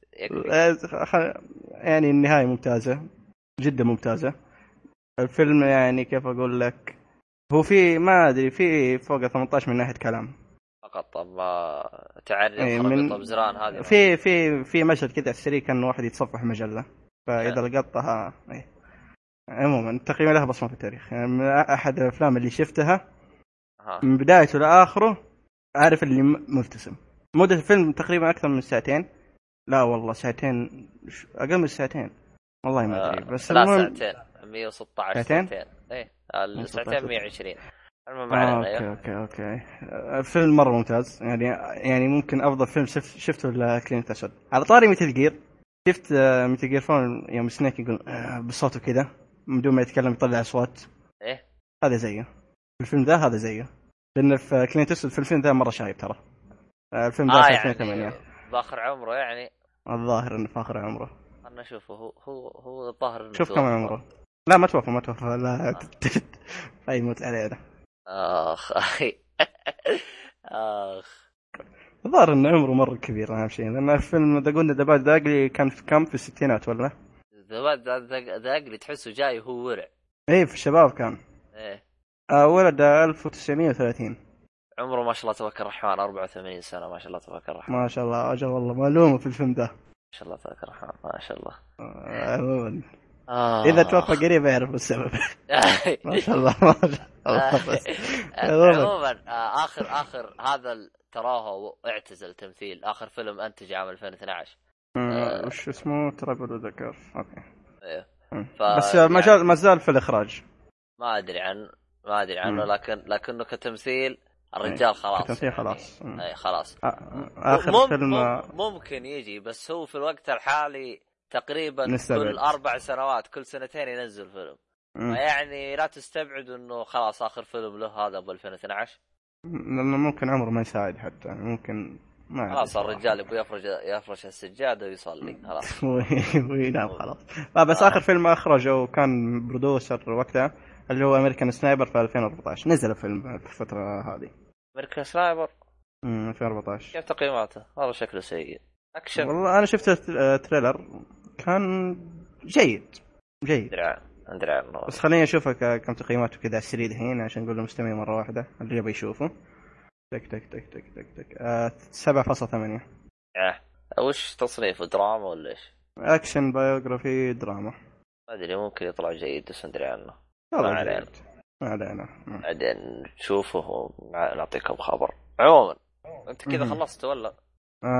يب بس في تطبيق كذا سريع اتكلم عنه ولا ما يحتاج تطبيق؟ ايش؟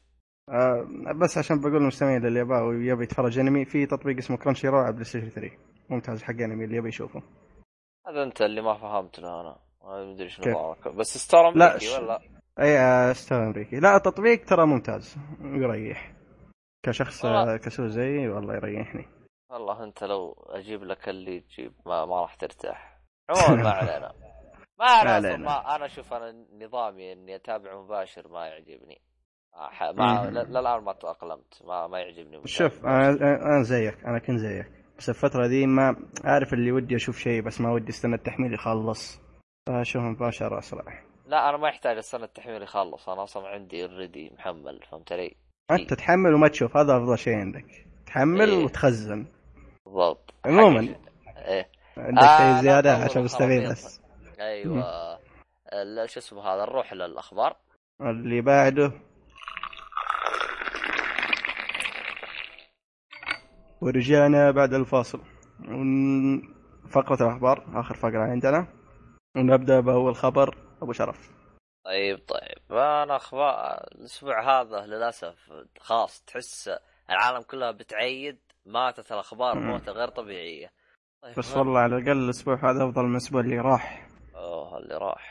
اللي راح الظهر كان ما فيه، ما أعتقد أنه كان فيه خبر، بس حتى تصدق أنا ما عندي هذيك الأخبار، أنا هذيك اللي مرة مرة مرة ما شاء الله عليك، عطنا خبر من عندك، طلع من جيبك بس.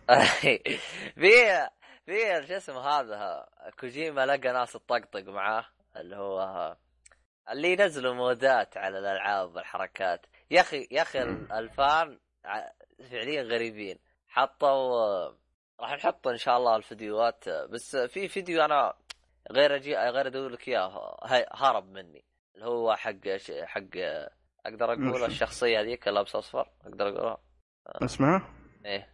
والله ما ادري، ما انصح. عموما هو عشان نحرق، عشان اللي مستمع ما يفهم، عشان ما نحرق. شوف باختصار احط فيديوين وميتل جير. اذا انت شخص ما لعبت بيس ووكر لا تشوفه، ادري انه لو ما لعبت ميتل جير جراند زيرو، حتى لو لعبت ما لعبتها لا تشوفه. لو ما لعبتها ولا ايش؟ لو ما لعبت جراند زيرو لا تشوف الفيديو كمان.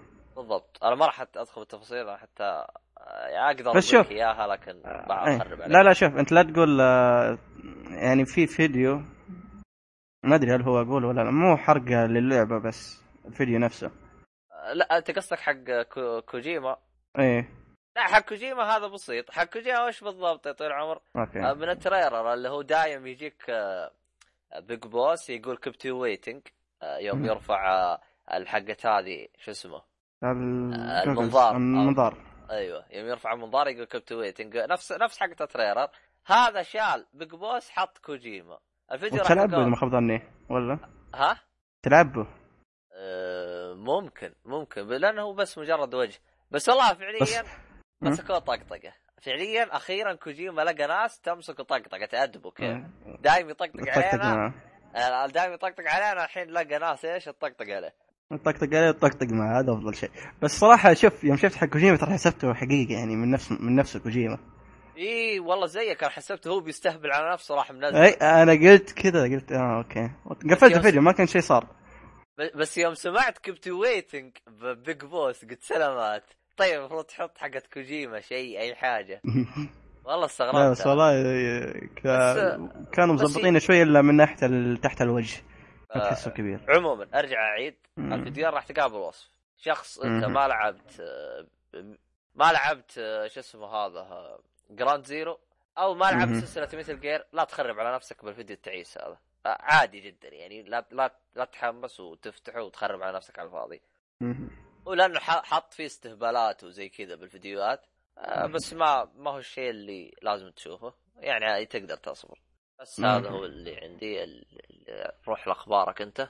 أوكي هو تقريبا ما أدري إذا كان خبر ولا لا، بس زي ما قلت بداية الحلقة اللي بقول أعلى 10 أفلام دخل في سنة 2014 أو نبدأ أي أفلام. طب خذ أو أعلى 10، لا تعطينا 20. إيه أنا إيه قايل لك أعلى 10. تواني أقولها من 10 ومن 10 إلى 1 ولا من 1 إلى 10؟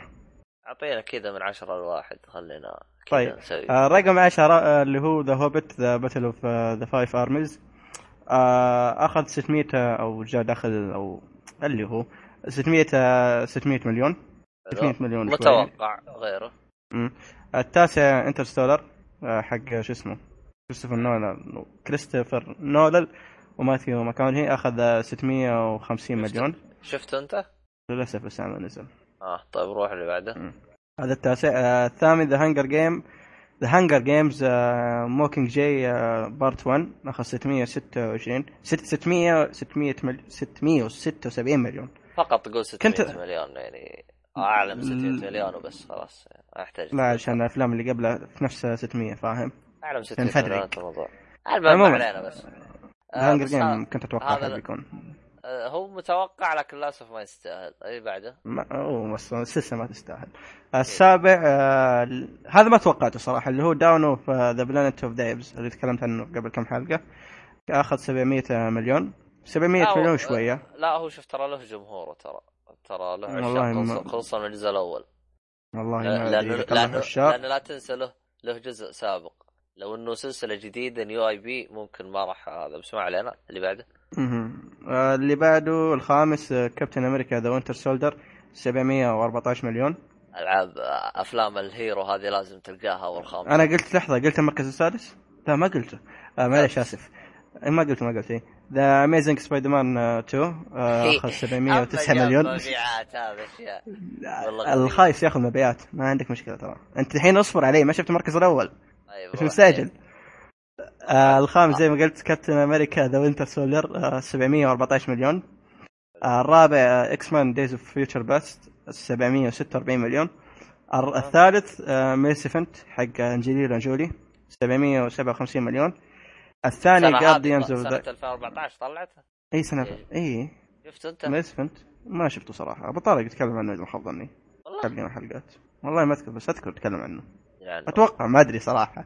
المركز الثاني جارديانز أوف ذا جالاكسي 772 مليون.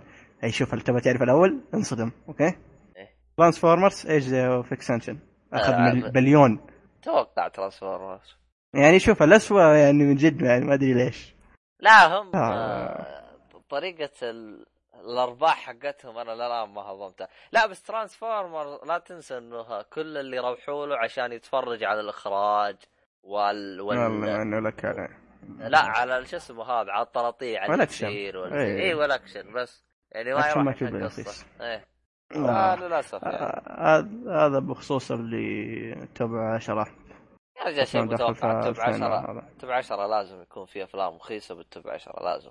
انا لاحظت الحين شيء واحد انه اغلبها انه كان لها اجزاء سابقه فاهم عليه.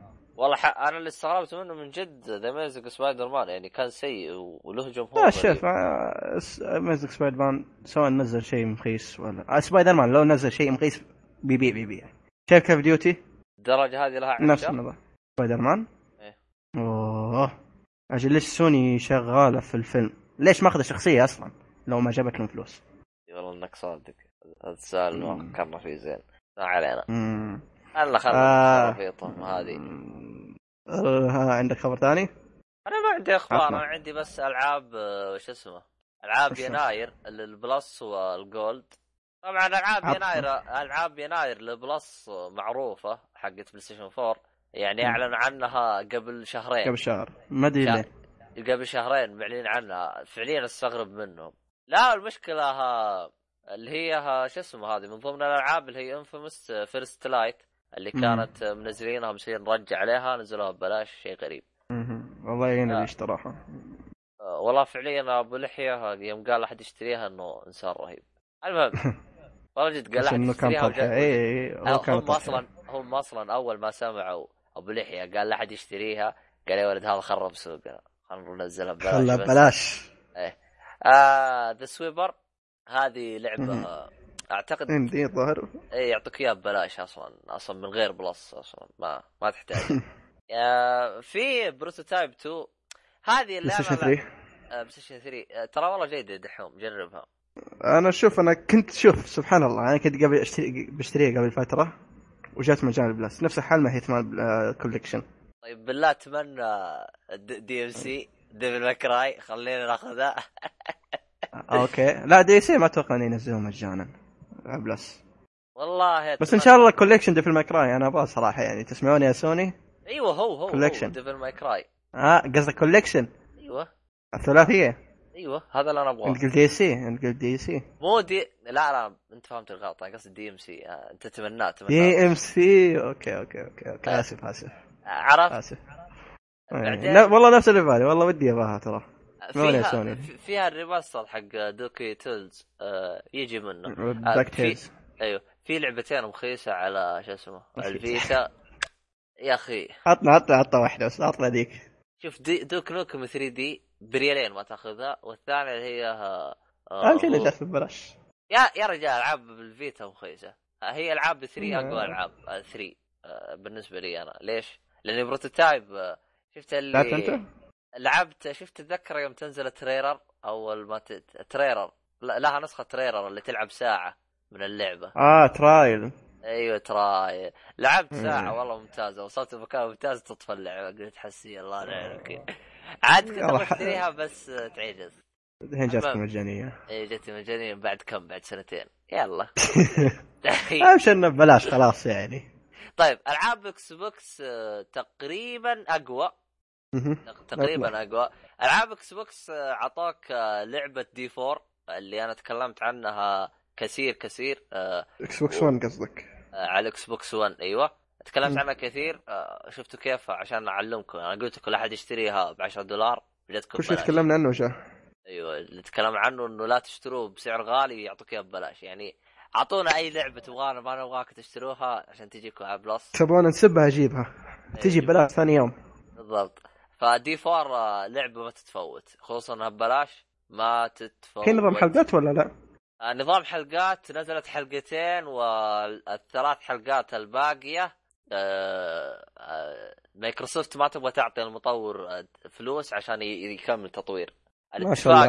الاتفاق كان انه ينزل حلقتين اذا جاء عليها اقبال ينزل الباقي يعطوه دعم الحلقات الباقية لكن ما جاء ما توفق فما ادري عنه عاد جابها ببلاش عاد ما ادري عنه. بس البلاش كم حلقه ولا حلقتين؟ هي حلقتين ما في غيرها اشتريتها ولا ببلاش الحلقتين ما في غيرها. اوكي هم نظامهم تشتري اللعبه كامله ما في تشتري كل جزء الحال تشتري اللعبه كامله وتنزل اوكي ايوه يعني هذا لي ايوه لا تشتري اللعبه يعني ما تقدر تشتري اللعبه مفصله لا تشتريها كامله وتلقى حلقات فيها بس نظامهم ممتاز جدا. للي لعب إيلين ويك على وقتها نفس نظام إيلين ويك تشتري اللعبة كاملة وتلقاها حلقات كل أسبوع تنزل حلقة تقريبا. عموما ما علينا. وفيها اللعبة اللي هي ميكس حقت دبابات خرابيط بس في هذه على ال 360 تعرف بس هم واضح إنهم عارفين السوق صح وجابوا ألعاب ممتازة حاطين ذا ويتشر الجزء الثاني بلاش ففعليا حركة تسويقية ممتازة عشان إيش الجزء الثالث جاي قريب ففعليا لعبوها صح بعكس بلاي ستيشن طاشين لك العاب مدري ايش فائدتها ما خاصه بلاي ستيشن صمان دا ويتشر هذه هي المشكله بالضبط. لا غض النظر طبطش العاب من اللي جايه قريبه لها سلاسل شيء اي لعبه شوفوا اي لعبه برايدر اي حاجه لو صحت والله يحطون شو اسمه شو اسمه اساس كريد اللي قريبه نزلت على بلاي ستيشن 3 يا ليت كان افضل والله صح صادق اساس كريد لو حطوها ضربت معي بس مهبل. عموما ما علينا، بس والله جالس نتكلم عن موضوع غبي. اللي بعده خلاص انهيت تلعبك؟ ايوه اوكي. شو اسمه مطور تكن هارادا، شو اسمه نازل شخصيه جديده، وقد تكلم عنه انه بيكون في شخصيه عربيه، بس الحين اعطانا تصميم النهائي اللي هي بنحط الصوره لكم في الديسكريبشن. اسم الشخصيه شاهين. خساره شاهين، ابو شاهين جالس يصيح، ابو شاهين ما اخذوا اتفاق، وما ادري عاد والله اذا كان متفقين مع ابوه ما قال له، ما ادري عنه ممكن صراحه نستبعد. اللي ما يعرف ابو شاهين جاء معنا في الحلقه 13 نواف شاهين حبيبنا. المهم ايه هذا بالنسبه للشخصيه. كيف التصميم عجبك ولا لا؟ تصميم شفته من زمان من يوم. لا بس التصميم النهائي انا اعرف، بس لا مو تسريبات، هذا كان هو ينزل التصميمات بدائيه. لا شوف، من ايام التسريب ما تغير، نفس التصميم اللي بالتسريب نفسه. انا اكلمك عن اللي انا شفته بالتسريبات، نفسه جاء نفسه، وما تفاجأت اصلا بالشخصيه لانه قد انه اللبس الاساسي كان نفسه، مو انحرق هو نزل التصاميم البدائيه. ايه يعني قد اني انا عارف للاسف، يعني جاء الخبر وشفت اللي كذا الخبر اللي بعده مره، يعني ما في اي حماس. ليش؟ قد اني عارف. لا بس لو شكت والله كان افضل، بس شوف الشخصيه كشكل بشكل عام والله كشكل تحسها زي ما قال واحد، تحسها ما ادري ايش تحس فيه كشكل، تحس حلوه دي. ايه كشكل شماغ على سروال على ما انا ما ادري ليش عندهم المنطقه اللي لازم شماغ وقال عشان تكون عربي. يعني هو شوف، هو لو انه قلثمه بدون عقال لا تقول لي عشان اعلمك. لا مو كل من دق لسه درباوي، لا يعني خليه زيه. يعني انت عارف الفيلم اللي الاخير نزل، فهمت الفكره. المفروض ما تجيب طاري، بس ما علينا حب خرب. انا ما راح اقول وش اسم الفيلم اصلا، ما اعرف اسوي دعايه. عموما ففين وصلنا؟ فوالله شوف لو انه مزبطه كلثم وحركات ولا ترى افضل. والله ما تدري. انا شكله بشكل عام هو جيد، بس ترى مو كذا عشان تكون عربي، ترى عادي اي لبس فاهم.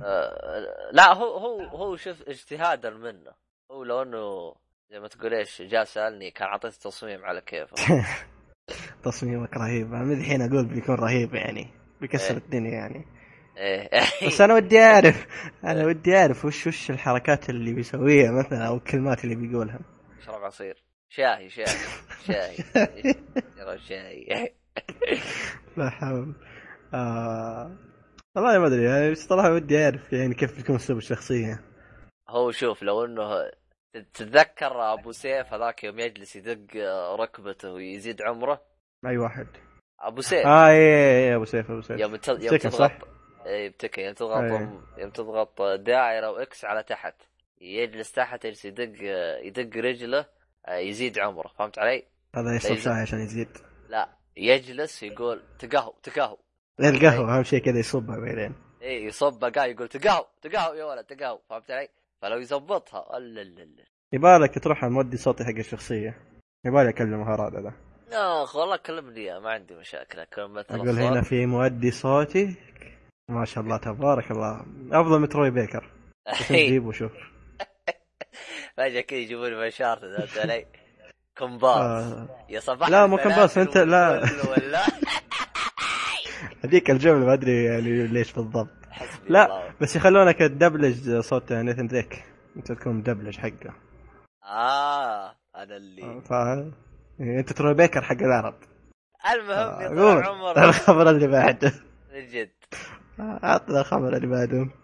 انا ما عندي ما شاء الله، انا لازم اجتهد في كل حلقه. انا ليش جايبك اصلا؟ عشان بدون اخبار يعني جاي اطحن معك. ما شاء الله عليك، كفو عليك. عموما سوني اعلنت تعويضات عن بمناسبه ان الشبكه في الفتره الاخيره تعطلت وتهكرت، فقالت بنعوضكم. وش القسم؟ لا يعني تو ندري انه بيسووا تعويضات. لا تفرح، الله يخليك لا تفرح. الحين بقول لك ايش التعويضات. الحين بقول لك اللي استنى، ان اللي عنده بلس كان في الوقت ذاك اللي صار فيه تهكيرات انا بلس حقه بيمتد ل5 ايام. اوكي. استنى وبيجي اي واحد اتوقع اي واحد انه بيجي تخفيض ايش كم 10% في كل اي لعبه يبغاها 10%. ها ها انا لو سكت والله كان افضل، والله لو سكت كان افضل. هذا تعويضاتهم بس خلاص. في الله ونعم الوكيل. الحين انبسطت، انتهت الحلقه خلاص، انتهت يا شباب. والله ما ادري تعويضات ابو كلب. هذه يبغى لها بعد ما تسمع التخفيضات تحط لا يا زمن. اذكر قبل يوم صارت نفس الحركه اعطوا الكل $10 ما ادري شيء زي كذا. قصدك ابو شهرين اللي وقفت؟ ايه لا ابو شهرين يوم وقفت كان توها نازله البق بلانت 2 مدري 1 الظاهر 2. المهم قالوا يعطوك اياه ببلاش. يعني اول ترى كانوا عاطينك 5 ألعاب وانت تختار لعبتين. طب ليش ما سويتوه الحين؟ ايش كان يسوي الناس؟ كل حساب يفكون يعني مثلا انا عندي حسابين، حساب انزل لعبتين، حساب انزل لعبتين ثانيه. فهمت علي؟ ايه كانت حركه ايه حركه. اللي عنده حسابين 3 اوه ينزل كل الالعاب بلاش. بعد يا سلام إيه يا هكر إذا تسمعون هكروا سوني لمدة 4 أشهر بس كانت الألعاب ما هي هذيك يعني، ما كانت بس اللي ممتازة. كانت ليتل بيج بلانت كوا نازلة بس كانت حق صغار يعني. ليتل بيج بلانت مو صغارين تقريبا، موجهة للكل ترى، موجهة للكل، بس مو الشيء اللي يستاهل تعوضني وانت منقطع 2 شهرين. بس وش الألعاب اللي غير ليتل بيج إذا تذكرها؟ والله للأسف ما أتذكرها لأن ترى ما لحقت عليه، بس أنا أتذكر إيش كان التعويض. بس أتذكر التعويض كان عاطينك 5 ألعاب تختار لعبتين. هذا أتذكره. أوكي يعني تعويضهم هذا أبو كلب هذا. بس هذيك ترى كانت ألعاب مش جديدة يعني. ها قديمة. أدري عنها بس يبغى لي والله أشوف وش الألعاب بعد وقتها أنا نمسك كنترول. بس المهم اللي بعده إنه اللي بعده رجال اشترى بلايستيشن 4. ما ادري ليش هذه مقالب، مو مقالب، هذه الاشياء قامت تصير الفتره دي انه في رجال اشترى في بلايستيشن يا الله اشترى بلايستيشن 4 واكتشف انه بعد ما فك الكرتون الكرتون وش لقى حطبتين واللي هو من جد ده ولا تستهبل. ايه بتستهبل بس هل هو باختصار انا بالبدايه ترى حسبته لقى حشيش، قلت يا ولد وناسه عرفت يبيع ويجيب دبل سعره. طلع لا لقى بس حجار. مالت لا انا شدي في الموضوع اني انا اتوقع انه نصاب.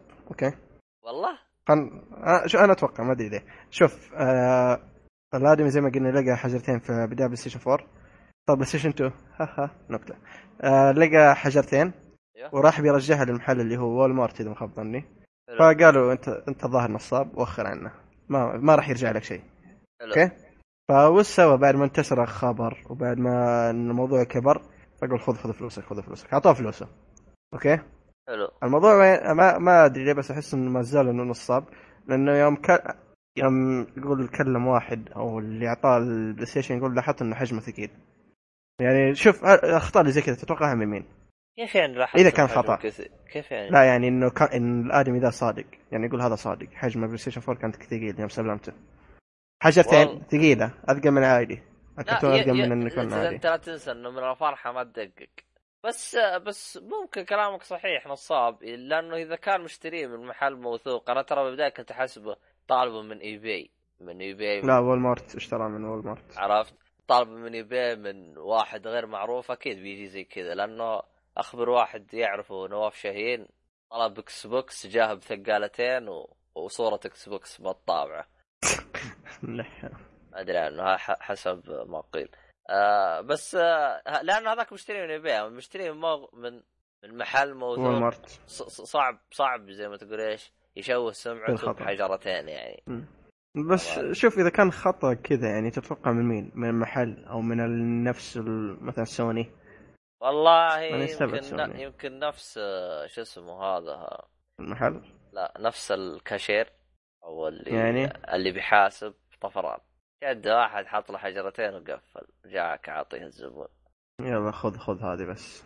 والله ما استبعد صراحه بس يعني لا لانه لو نفرض قلنا سوني حجرتين ما بيحطوا حجرتين، بيحطوا اي شيء غير حجرتين، لانه تلاحظ ما ادري اذا من غلطان ما في لا يد ولا حاجه، يعني واضح انه واحد ما اخذه او زي ما قلت انت نصاب، وانا ارجع نصاب، انا ارجع نصاب، لان هذه اشياء قامت تصير مؤخرا، يعني كل واحد قام اوه انا عندي مفقود، انا عندي صار حجره ما ادري سبحان الله.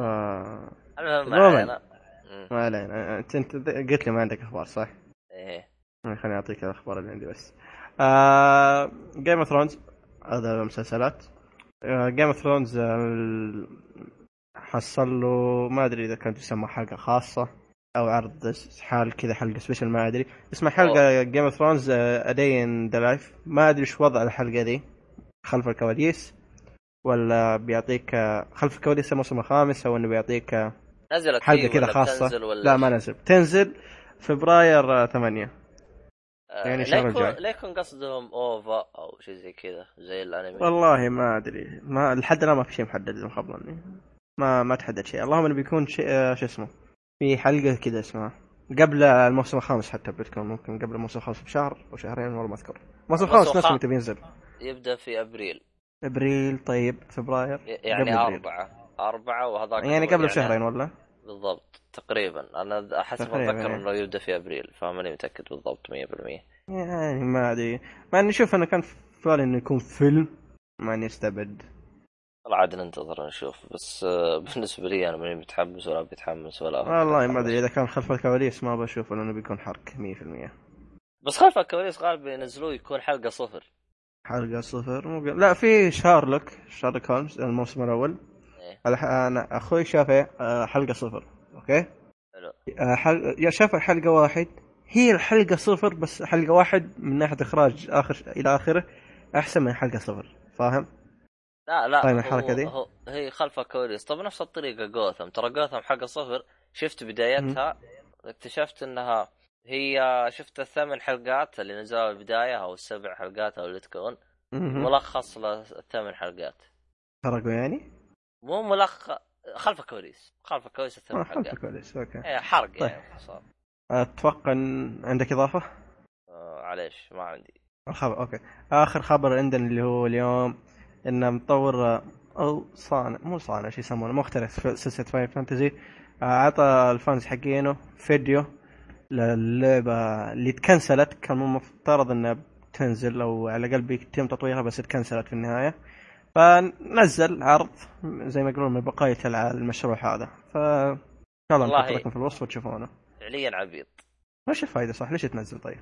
يعني شفت اللي يقول لك الضرب بالميت حرام، يعني ها شفت اللي زي تقول كان يقول لك شفت المشروع هذا انا كنسلته، طيب ليه تركد علي؟ طيب خلاص انت كنسلته انقلع، فكني مشرك.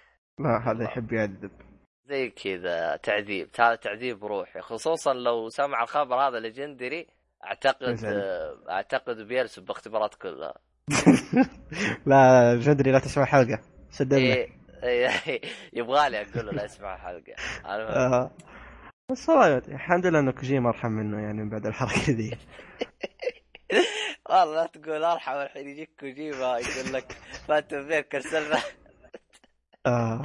والله كنسلها جد، ولا فاتن بير بخليها على شكل حلقات، والله ما استبعدها من الحمار ده من جد، ترى ما استبعدها منه يا اخي، هذا الله انه مشي حالك، حلقة في منطقة وحلقة في منطقة حلقة في منطقة، والله يسواها خلاص، ظاهر انه خلصنا حلقة ولا وش انت كده خلصت اخبار؟ اي انا كده خلصت حركات. طيب تقول حساباتنا ولا قولها انا؟ نسيها، كمل. حلو طيب في الختام يعطيك العافية عزيزي المستمع انك وصلت لاخر حاجة وسمعتنا، اتمنى انك انبسطت زي ما قلت الحين.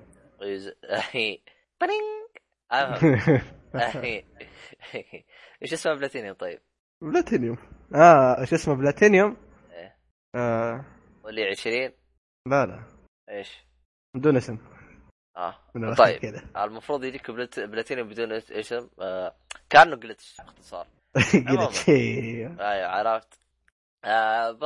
شو اسمه حساباتنا اذا حاب تتواصل معنا، اقتراحاتك اي حاجه عاوز تقولها، عاوز تفضفض، عاوز اي حاجه عندك الايميل يا حبيبي info@oshartaly.com او يا حبيبي عندك حساباتنا وسائل التواصل الاجتماعي، اي حساب قلت هم واحنا نجيك.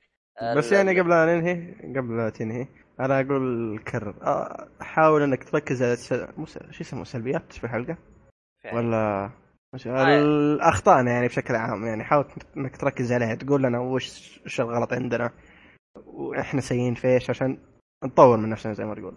لا تقول مجرد سيء، وضح لنا وين اي هذا اهم شيء، وضح لنا وين الشيء اللي عجبك باختصار. طبعا حساباتنا على تويتر @ioli، وفي عندنا الفيسبوك كولي والجوجل بلس اولي الفيسبوك، ما ادري عاد باقي خرابيط ثانيه. وساند كلاود قلت انت صح؟ ساند كلاود صح، ننزل حقتها على ساند كلاود جد اي صح. بعد ترى موجوده على الايتونز، ما ادري عادل اللي ما يدري، على ايتونز وعلى برامج اللي تدعم البودكاست في جميع الجوالات، سواء كان اندرويد او ويندوز فون او اللي يكون اي برنامج. ابو كشاف لو في برنامج او في برنامج يشغل البودكاست راح، بس فقط اكتبوا لي تلقاه.